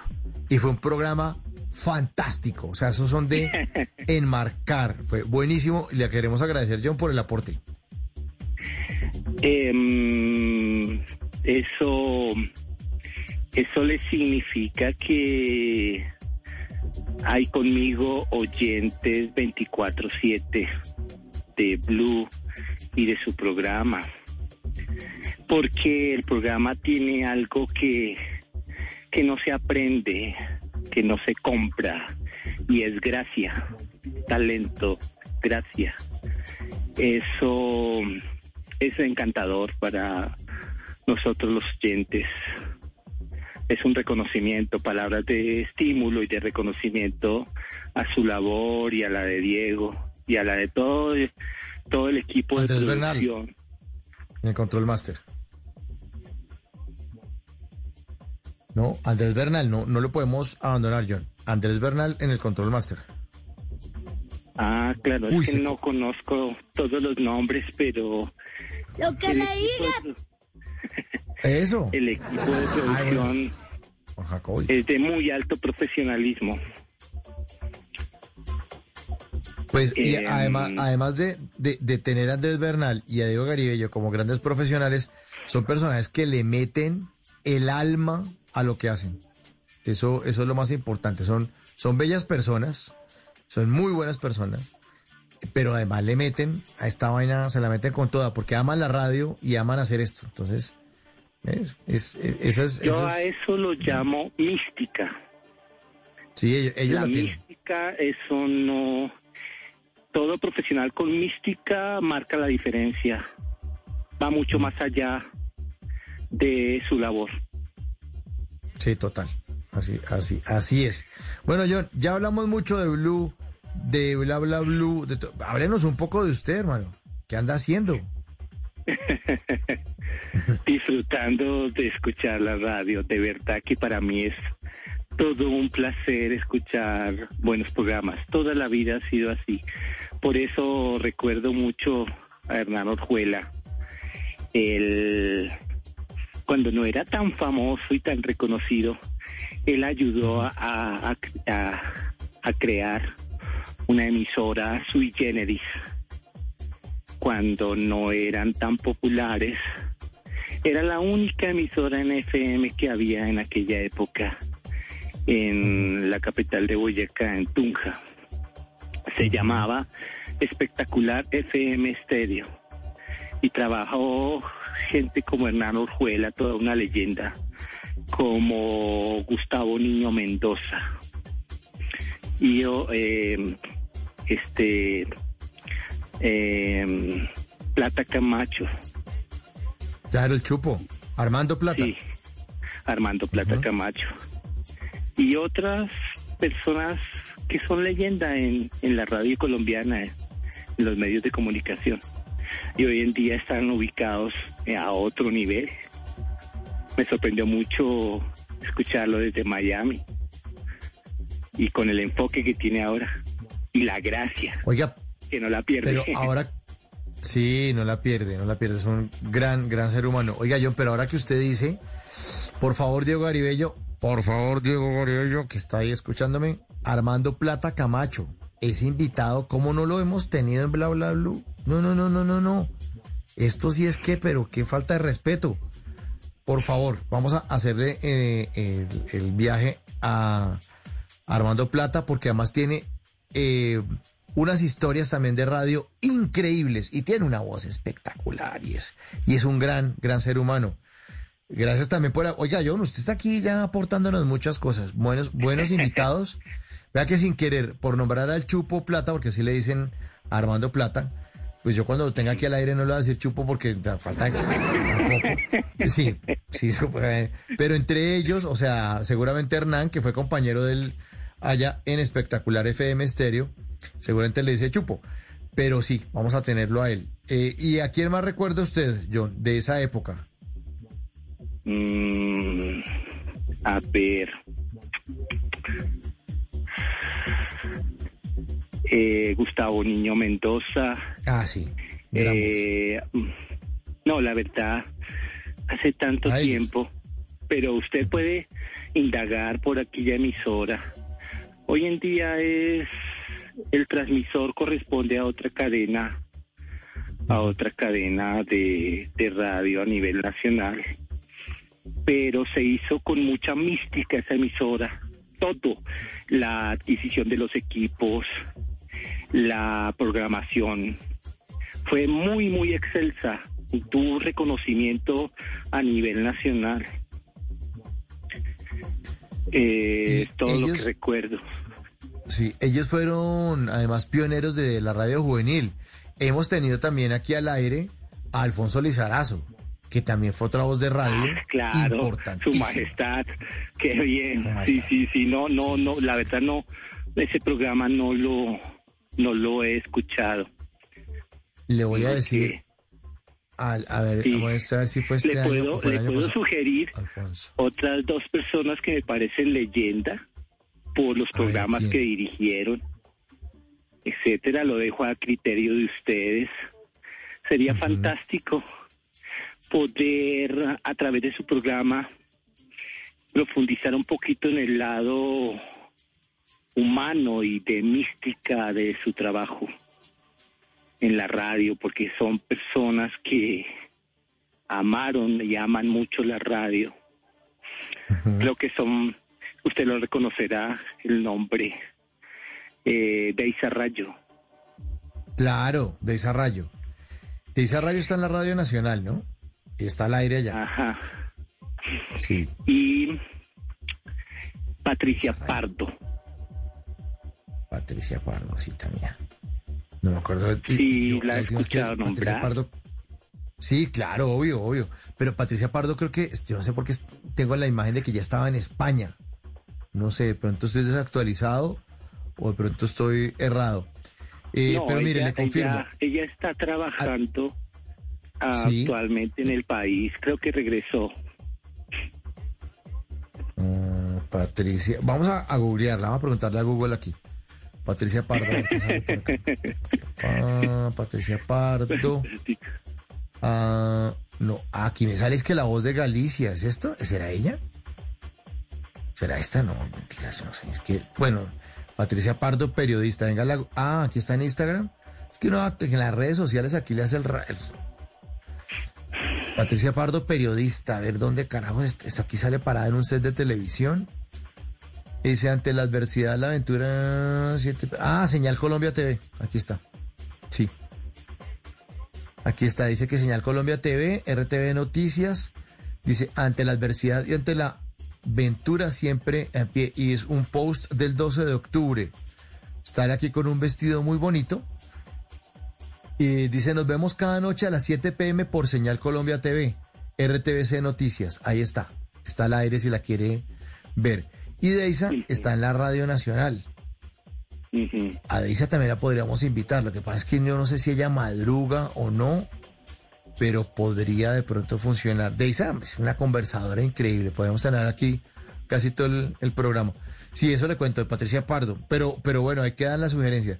Y le confirmo, mi querido Johnny Oyentes, que Alfonso Lizarazo, director, productor de radio y televisión, locutor, presentador y animador, creador de Sábados Felices, del Festival Internacional del Humor y de la Fundación Lleva una Escuelita en tu Corazón, estuvo al aire en Bla Bla Blue el miércoles dos de septiembre de dos mil veinte. Estuvo el año pasado. Ajá. Lo que, lo que pasa es que ya está muy entrado en años, entonces, eh, claro, le hacía uno la pregunta y no tenía la fluidez que tiene Hernán, pues Hernán es mucho más joven, eh, y, pero, pero igual tiene la chispa, la voz espectacular todavía, de Alfonso Lizarazo, mm, pero ya, ya, ya no era tan fácil la entrevista ni tan fluida, hay cosas que no se acordaba bien, sí o no, pero igual es una leyenda, como dice usted, leyenda sí, sí. viviente de la radio Ajá. y de la televisión colombiana. Ajá. eh, por un, por unos, una temporada no lo escuché a usted, pareció que salió del aire, pero felizmente estaba como en unas cortas vacaciones, algo así, porque yo escucho ¿sí? también Blue Jeans. Ajá, en Blue sí, Jeans. Sí, sí. Oiga, ¿por qué no invita a, a María Clara Gracia, otra otra leyenda? Sería fantástico sí. conocer otra faceta. Voy a decirle a María Clara a ver si se apunta y se conecta una noche para, para Bla Bla Blue. Uy, eh, sí, pero hágalo, es que ya, hágalo. María Clara madruga y se la pasa, ahora está haciendo meditación y eso, y lee de noche, y ve series, y entonces hace cocina con gracia, y hace la pastelería, y sube videos. Y es una mujer súper ocupada, y además ella es asesora en comunicaciones de muchas empresas, pero de pronto sí le digo, querida jefa, la invito para que esté con nosotros al aire aquí, y charlamos. Ah, écheme la culpa a mí, écheme la culpa a mí, sí. a ver si de pronto. Sí, no que sea sí, sí, de, de, de equipo, sino de que un oyente que la admira muchísimo, cuyo sueño dorado siempre ha sido poder conversar con ella. Ah, bueno, entonces el día que, que esté Mara Clara, entonces usted se apunta y se suma a la conversación. Uy, claro, claro, eso sí me... Hago, hago todo lo que me esté, esté a mi alcance. Bueno, bien, bien. Bueno, ¿quién más? Echemos nombres aquí porque usted está buenísimo botando nombres. No, perdóneme, como, digamos, la la que, la, eh, la ser tan confianzudo de sugerirle a usted invitados. No, pues es que este programa es de ustedes, pero es que el programa es de ustedes. Ah, el programa fuera mío, el show de Mao, ¿no? Y Mao hace lo que se le da la gana, y no, pues el programa es de ustedes. Pues, o sea, Jorge Duque Linares estuvo acá porque usted lo sugirió. Y muchos temas, ojo, muchos temas que salen aquí al aire, de los temas de segunda hora, es porque los oyentes los sugieren en el tres uno seis, seis nueve dos, cinco dos siete cuatro. Siempre están votando y preguntando, diciendo, oiga, ustedes no han hablado de tal cosa. Y uno, ay, ¿verdad? Ahí nos ponemos las pilas. Ahí nos preguntaron que el origen del Halloween. Bueno, el origen del Halloween. Ya lo, ya lo hicimos el, el programa del martes. El origen del Halloween con Kelly Torres, que salió muy, muy bacano. Unos datos, yo no tenía ni idea, un poco de datos, no tenía ni idea. Aquí me los desayuné, un poco de información aquí con ella. Bueno, John, vote más. Tranquilo, está en su casa, hágale. No, es... La verdad, Mauricio, es muy enriquecedor el enfoque que usted le da al programa. Muy enriquecedor, informal, pero divertido. La chispa es muy importante. La chispa...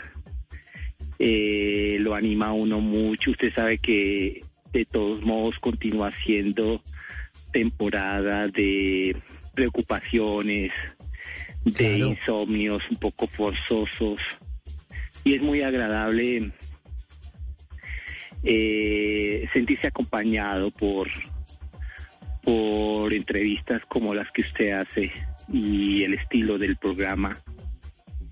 Eh, de verdad lo felicito, por eso volví a insistir a hablar con usted y sugerirle de pronto que humildemente quizás contribuya para enriquecimiento de todos nosotros oyentes. Bueno, está buenísima la, la, la sugerencia. Eh, y ahora me queda la pregunta, ¿usted por qué está, usted acaso trabajar en, en, en medios o en radio, John? Porque conoce mucho al personal. No, pues es como conocer del ejército, pero ser un civil. No, okay. Algo así. Uh-huh. Okay. Por la admiración, no. La radio es un medio fantástico, es un medio de proyección, de imaginación. Eh, por eso no pasará de moda a pesar de las modificaciones y de la nueva tecnología, etcétera, pero la magia de la radio siempre subsistirá. Es clásico, como todo lo clásico. Uh-huh. Por ejemplo, ahorita la invitada la del libro, la señora Camacho, es María Paula el Camacho. Glamour, sí. El glamour y la etiqueta son clásicos, eso no pasará de moda, por más de que las nuevas generaciones estén como a otro nivel, pero lo clásico es clásico. Y son sí, como, sí, como pautas de convivencia para la sociedad, clásicas, uh-huh. como estructuras de soporte, creo yo. Sí, hay cosas que no pasan de moda, ¿no? Y lo que usted dice, la etiqueta, claro, las buenas maneras, no, pues, pues claro, la, la, la refinada y la cosa de hace un siglo, o el manual de la urbanidad de Carreño, esas vainas que ay, hay unas absurdas que tengo entendido que el manual de Carreño una vez decía, alguien me contó, yo la verdad, lo tengo, yo tengo un libro por ahí, pero ni lo he leído, lo tengo hace tiempos, y decían es que, que, es que de mala educación andar en pijama por la casa, no me joda, ¿cómo así? Uno por la casa, o sea, pues, pues la pijama es para la casa, ¿no? Entonces, según un, esos personajes, a veces que les da por hacer manuales de, de, de etiqueta, pues hay cosas que son hartas. No, pues ya no, ya no se usan tantos tenedores, a tantos cuchillos, pero sí hay cosas que no van a pasar de moda, que es lo que ella estaba diciendo, ¿no? Y es la cordialidad. No digas. Buenos días. Diwi. Eso, diwi. Eso. El, eh, buenos días, buenas tardes, buenas noches. O en un correo bien redactado, o uno por WhatsApp. Muy buenas noches, eh, le habla fulanito de tal, me, me pongo en contacto con usted para pedir el favor de hacer tal cosa, pa, pa, pa, pa, pa, pa. No tirar la vaina y como, entonces, ¿qué, oh, qué está haciendo? Que a veces es como, como que uno dice, no, por ese lado no es, no es tan chévere. No, ¿sabe que he visto? Que en estos, en estos redes y la nueva tecnología y todo, hay mucha gente que habla ruso. Uh-huh. O sea, como gente que trabaja en la construcción, sin demeritar, claro. Uh-huh. Usan el mismo, la misma jerga. Uh-huh. Les digo, hablan ruso. Hablan ruso, sí. Sin, sin protocolo, ni, ni etiqueta, ni, ni buenas maneras, ni nada. No, eso es que usted coge una persona, vea, la gente que trabaja en la construcción, que uno la ve que es la más humilde, vea la educación tan berraca. Esa gente sí llega saludando, en serio. Gente que da la mano, da las gracias, está atenta, eh, le ayuda a uno en muchas cosas, o sea, eso. Y el supuesto que está educado, el que fue a la universidad y que le están pagando la universidad o, o que supuestamente, no sé, los papás le dieron educación, no, se les olvidó. Pero igual la sociedad lo va estrellando a uno, porque es que en la medida, en la medida que uno se va metiendo en el mundo laboral y en el mundo de, de, de trabajar, de hacer un negocio, el día que uno hace un negocio, vende una bicicleta, vende lo que... Ahí tiene que haber una amabilidad. No, pues que yo pongo las cosas en, en venta en, la, en las redes sociales, en, en las plataformas, sí, pero pues, te, pues cuando le dan la plata y entrega el producto, tienen que decir gracias o buenos días, aquí está la cicla que le estoy vendiendo. No puede ser uno tan patán. Entonces, eh... puede ser uno muy alborotado, como hablamos con María Paula, y muy, muy juvenil y muy rebelde, pero la realidad y la vida, sobre todo la vida, sí, lo, lo va haciendo que uno se asiente, ¿no? Tranquilo, papito. Tranquilo que a todos un sí, sí, sí, marrano sí. Le llega su nochebuena. Tranquilo. Estoy absolutamente tranquilo. De acuerdo con usted. Puede ser lo más rebelde y lo... Señor. A, a propósito, propósito, quizás no le... No les recomendaría uh, mucho a doña Epa, pero sí les recomendaría la queratina y el y el minoxidil combinados. ¿Sí? ¿Ya compró, ¿Ya compró queratina, John? Cuente. Eh, eh, claro, Epa Colombia, claro, rico, por eso rico, se me... rico. Ay, rico, ahí la despertamos. Rico, rico. Oígala, ay, ay, ay. Me encanta. Me encanta, a mí también me encantan los besitos de la Epa. No le, lo de, no le demerito lo pintoresca, es muy pintoresca. Y sí, eh, raya en lo gracioso, pero uh-huh. Bueno, cada cual es cada cual y baja las escaleras como quiere, según Serrat. Sí, y según María Paula Camacho, a la mitad de la segunda hora, que nos dijo, ojo, ojo, porque aquí no se trata de quién es bueno o malo o feo o bonito, o guácala o me gusta, no. Es decir, cada uno de estos personajes que logra tener miles y hasta millones de seguidores en las redes sociales, o cada cantante que dice, no, pues que esa música metálica, que eso ni se entiende, marihuaneros asquerosos, inmundos, con esas calaveras que tiene las camisetas, esas calaveras como toteadas de la risa. Es, que por...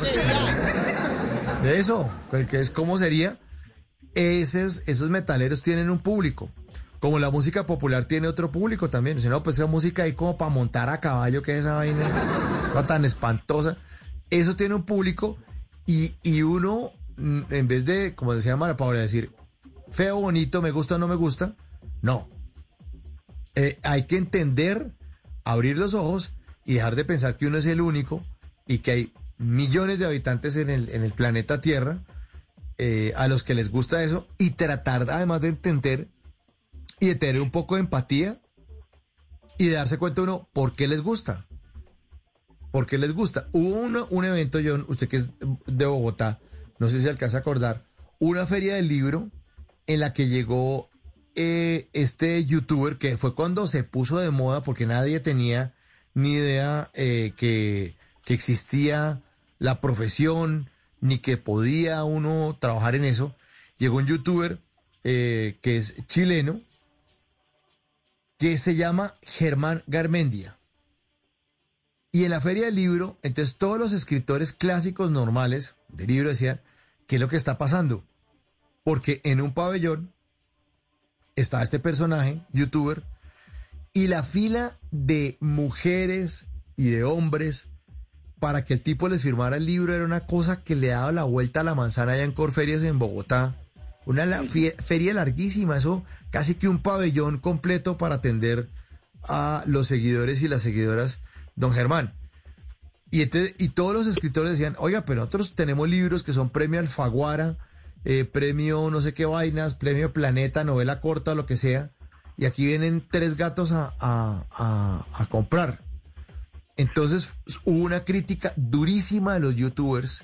Ah, que, que, que en qué va esto, que por hacer payasadas, que el challenge, que por escupir mmm, vasados de agua, que por hacer ridiculeces, y que lo que tiene que hacer uno es, ahora es hacer ridiculeces y ser un imbécil para poder vender libros. Eh, de hecho, incluso en ese año, eh, a Daniel Samper, hijo, a Daniel Samper Ospina, no Daniel Samper Pizano, Eh, eh, eh, se le ocurrió convertirse en youtuber porque él había sacado un libro. Y el libro no me acuerdo de qué era. Y decía, ¿cómo le hacen más fila a un youtuber que es un payaso, que se pinta la cara, que hace muecas a la cámara, que es un idiota, un peladito de estos? Y no hay fila para comprar los libros de los escritores clásicos. Entonces, ¿dónde está la fila de los que le van a comprar a Mario Mendoza? Bueno, tiene muchos seguidores. Eh, pronto ese no es el ejemplo. Pero ¿dónde está la fila, pues, de los que le van a comprar a Mario Vargas Llosa? No, ya la han comprado durante muchos años y miles de libros. Sí, pero del lanzamiento del tal.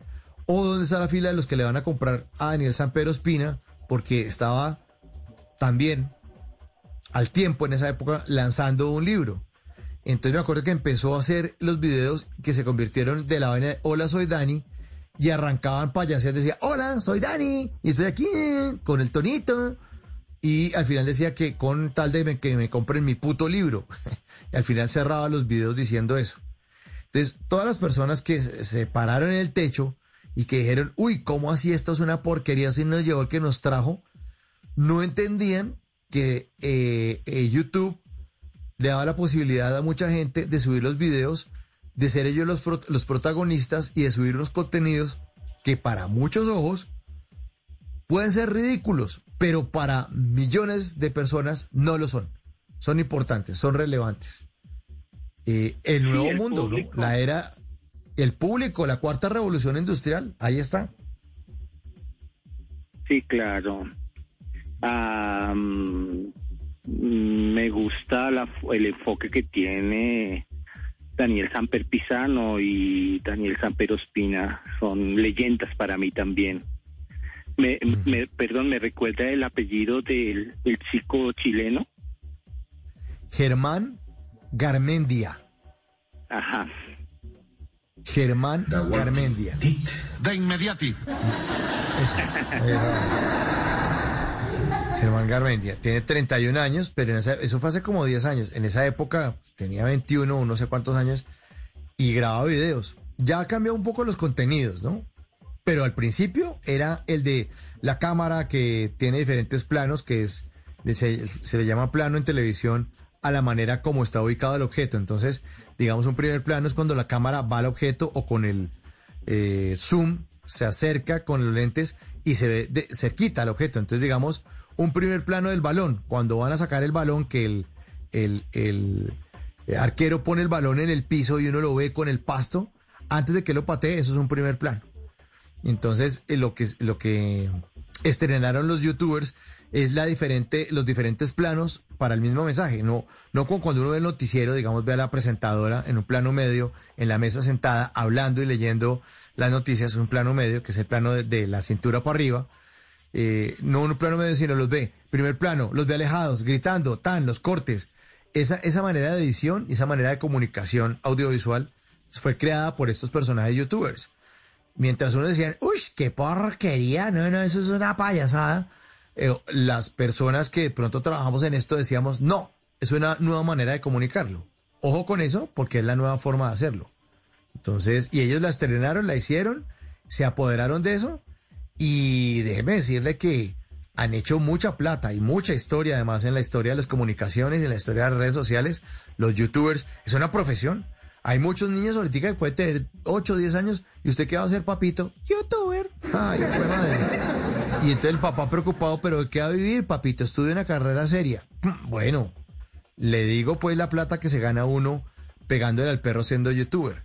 No todos eh, hacen esas bromas o hacen el challenge de meterse eh, más melos a la boca, a ver cuánto le caben o lo que sea. Hay otro tipo de youtubers, hay booktubers, gente que reclama, eh, eh, recomienda libros, hay gente que sube otros contenidos. Julio Profe, que lo hemos tenido aquí al aire, también es youtuber, es un youtuber. Julio Profe, entonces, esa vaina. Así es, así es, John, así es. eh, digamos, me preocupa mucho el criterio, por ejemplo, para los medios de comunicación audiovisuales. Por ejemplo, está pues lo clásico, la Comisión Nacional de Televisión, que hay cierta uh-huh. regulación en cuanto a los contenidos, pero lo que usted me describe de los del de YouTube y esto, pues no tiene ninguna clase de regulación ni nada, o sea, no. Y eso no. Pues ah, tiene tiene una tiene una regulación, eh, Johnny oyentes, y es que usted tiene no puede utilizar canciones porque eh, ni escenas de películas y eso en YouTube, porque si no, que vamos a reeditar aquí una vaina, porque eso tiene derechos de autor. Entonces hay ciertas regulaciones, hay otras que no, hay otras que no. Pero en el tema de derechos de autor, regulación. Instagram, que es una red social también muy importante, también tiene regulación. Usted sube una canción a Instagram, ah, uh-uh. o si usted sube un video, ay, es que voy a postear este video en Instagram, y detrás está sonando el santo cachón, no. ¡Pum! Le tumban el post y le mandan una vaina que se llama un strike, que es como un llamado, un jalón de orejas. Y entonces le dicen, le dicen eh, eh, pilas. Pila aquí con esto, ¿no? Claro. Pero, no sé, me preocupa que se filtre mucho contenido degradante, por ejemplo. ¿Como cuál, por ejemplo? No, no, no, no, no. Digamos, si no hay regulaciones, entonces todos los que tengan los medios pueden acceder a, a cualquier clase de contenido, eh, sea menores de edad o... Ah, sí. Pero pues ahí sí, ¿qué hacemos? Ahí sí los papás tienen que estar encima de los pelados. Eh, y hay formas también de... Y hay aplicaciones y todo para restringir... canales y todo. De hecho, en televisión también hay. Se puede restringir canales para que los niños no los vean. No quiere que el chino vea, no sé, cosas de acción o tanta pistola. Bueno, yo no hablaba de eso exactamente, pero digamos de esos, de esos, exactamente, de esos, de esos. Bueno, mire, aquí están mandándonos saludos. Doce cincuenta y tres, mi querido John. Hola, buenas noches, saludos desde Pereira. Participé el año pasado con los relatos de cuarentena. Se les quiere, soy Alex Montoya. Muchas gracias por ese gran mensaje. A ver, buen día, sobre lo que hablan. ¿Sabe a quién me gustaría que entrevistaran? Él es el Tato Sanín. Mi hijo tiene una discapacidad cognitiva y es un gran seguidor de él y tiene una amistad muy bonita, fiebre por el fútbol, y yo como madre pereirana me fascina cómo narra los goles de la selección Colombia, ni se diga del Deportivo Pereira. Sería genial para mi hijo, un abracito. La Tere, la Tere es de Pereira, muchas gracias por esa sugerencia. Mauro, Saludos eh, desde Cúcuta, Elder Parra. Mauro, Deisa Rayo está en el programa de Campo en la radio, de Radio Nacional, a las cinco de la mañana. La escucho todos los días. Ah, bueno, entonces yo no creo que ella quiera apuntarse aquí a la trasnochada. Buenas noches, Mauricio. Mi nombre es Karen Quintero. Reporto sintonía desde Timaná, Huila. Y me gustaría que alguna vez pudieran invitar a Luis Gabriel Naranjo González, quien grababa libros en el Instituto Nacional para Ciegos. Y sí, y tenía una voz muy agradable, pero también trabajó en radio hace muchos años. Muchas gracias. Perfecto. Aquí dice Germán Garmendia, se gana la bodadita de seis millones de dólares al año, así que su mérito tiene. Saludos desde Barranquilla, Mario García. Vea, todos los oyentes, me encanta que los oyentes hagan parte de Bla Bla Blue, porque es Eso esa radio unidireccional. Esa. Más, gracias, Miki. Esa, esa radio, esa radio eh, de unidireccional, donde una persona habla y los otros escuchan ahí como si fueran unos... unos búhos, así como esas lechuzas que uh, uh, ponen mucha atención, pues ya no existe. Esta radio la hacemos entre todos y es para todos, y, y me encanta que estén eso, eso pendientes. Es, eso es lo chévere, aportando. Eso es lo chévere, Mauricio, que es radio participativa. Es, es uno de los encantos de su programa, poder que opinar, intervenir, sugerir. Se me acaba de venir a la memoria otra persona que es un maestro, mucho más experto sobre usted, sobre lo que usted me dice de los nuevos medios de comunicación, y es toda una uh-huh. leyenda, un maestro, se llama Germán Díaz Sosa. Uh-huh. Sí, por supuesto, por supuesto, sí. sí. ¿Sí lo ha escuchado Oye, nombrar? Muchos. Sí, sí, sí, hay muchos, ¿no? Hay muchos, hay muchos que nos sugieren los oyentes, y de pronto otros que se nos están escapando, que deben estar por ahí dando vueltas y que deberíamos tener. Hay uno que me, a mí me tocó trabajar con, pues no directamente con él, pero sí fue compañero porque trabajaba en otras emisoras y yo en otra, es Marco, Marco Aurelio Álvarez, me acuerdo. Ah, sí, sí, hombre, en televisión también, presentador. En televisión también, presentador, costeño, con una risa, voy a... Eh, Diego Garibello, Diego Garibello, anótese a Marco Aurelio Álvarez, porque ellos ellos tienen historias que contar maravillosas. Es como, como Hernán, ya que Marco Aurelio ya estar más viejo, no sé, sí, vamos a buscarlo a ver si de pronto se anima, porque después uno lo llama y dice, no, mijo, yo hasta ahora estoy dormido, no, no, no, gracias. Y, y si hermano, le, le voy a dar en la cara, marica. No, tampoco así. Ninguno de los que hemos invitado. No, pero, nos, pero nos para ustedes no es difícil concretar a la gente porque tienen todos los medios y los contactos y las relaciones. Luego ah, Germán Díaz Sosa no... es un profesor ya pues bueno. de, digamos, de generación X, pero él okay. está muy actualizado, es un gran maestro. De verdad que me gustaría bueno. escucharlo algún día, con su entrevista, con su enfoque, con su gracia. Sería bueno, vamos a tratar de... Ay, vamos a, tener, a tratar de tenerlo, John. Muchas gracias por su sugerencia.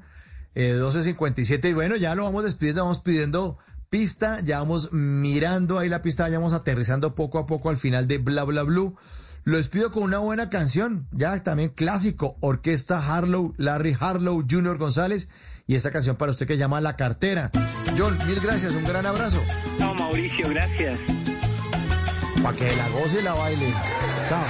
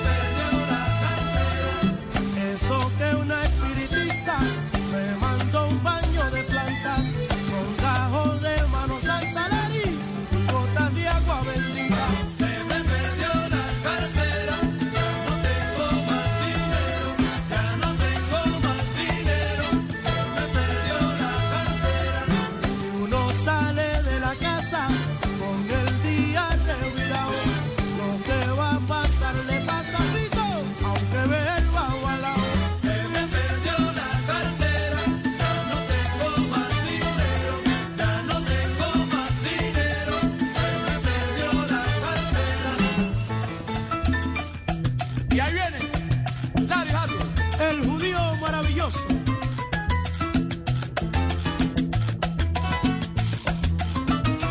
doce cincuenta y nueve, llegamos al final de Bla Bla Blue. Muchas gracias a todos por su sintonía.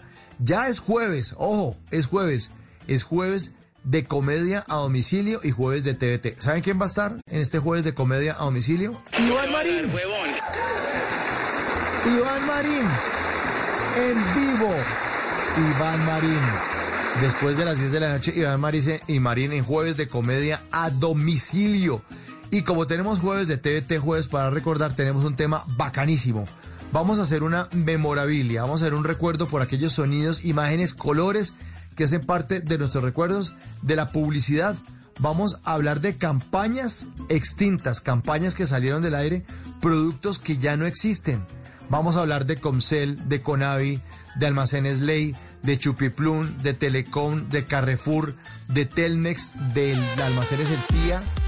Bueno, tampoco no me pongan eso, no. No estamos tan viejitos, no, no, no. Vamos a estar hablando también, vea, hablando del tema de los youtubers, un youtuber va, nos va a acompañar.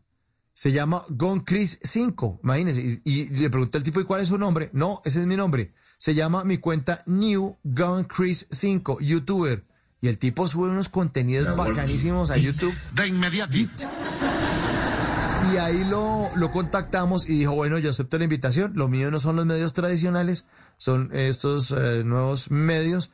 Y bueno, ahí nos aceptó este New Gun Chris. Bueno, para que se den cuenta que cómo es que la vaina, que cómo es, que cómo sería. Sí, las cosas están cambiando y por eso lo invitamos a que nos hablara de esas marcas extintas. A ustedes, muchísimas gracias por su sintonía. A nuestros invitados, cómo no, a Hernán Orjuela en la primera hora, a María Paula Camacho en la segunda hora, que nos esperó ahí desde el aeropuerto de Medellín y se apuntó la segunda hora de Bla Bla Blue. El marido la estaba esperando afuera para recogerla, estaba histérico, pero dijo no, mis oyentes de Bla Bla Blue van primero, y muy amable estuvo con nosotros. Y a John en la tercera hora. Gracias a todos, nos encontramos después de las diez de la noche. Ya viene Javier Segura, vamos a actualizar las noticias más importantes de Colombia y el mundo. Y quédense siempre aquí en Blue Radio. El Control Master, Andrés Bernal, sí, el mago de los deditos. Los magos, no se imaginan eso, las mujeres le encantan. Claro que él los utiliza ahí en la consola para manejar todos los sonidos. La producción es de Diego Garibello. Mi nombre es Mauricio Quintero. Nos encontramos aquí después de las diez de la noche en Bla Bla Bla. Chao, chao.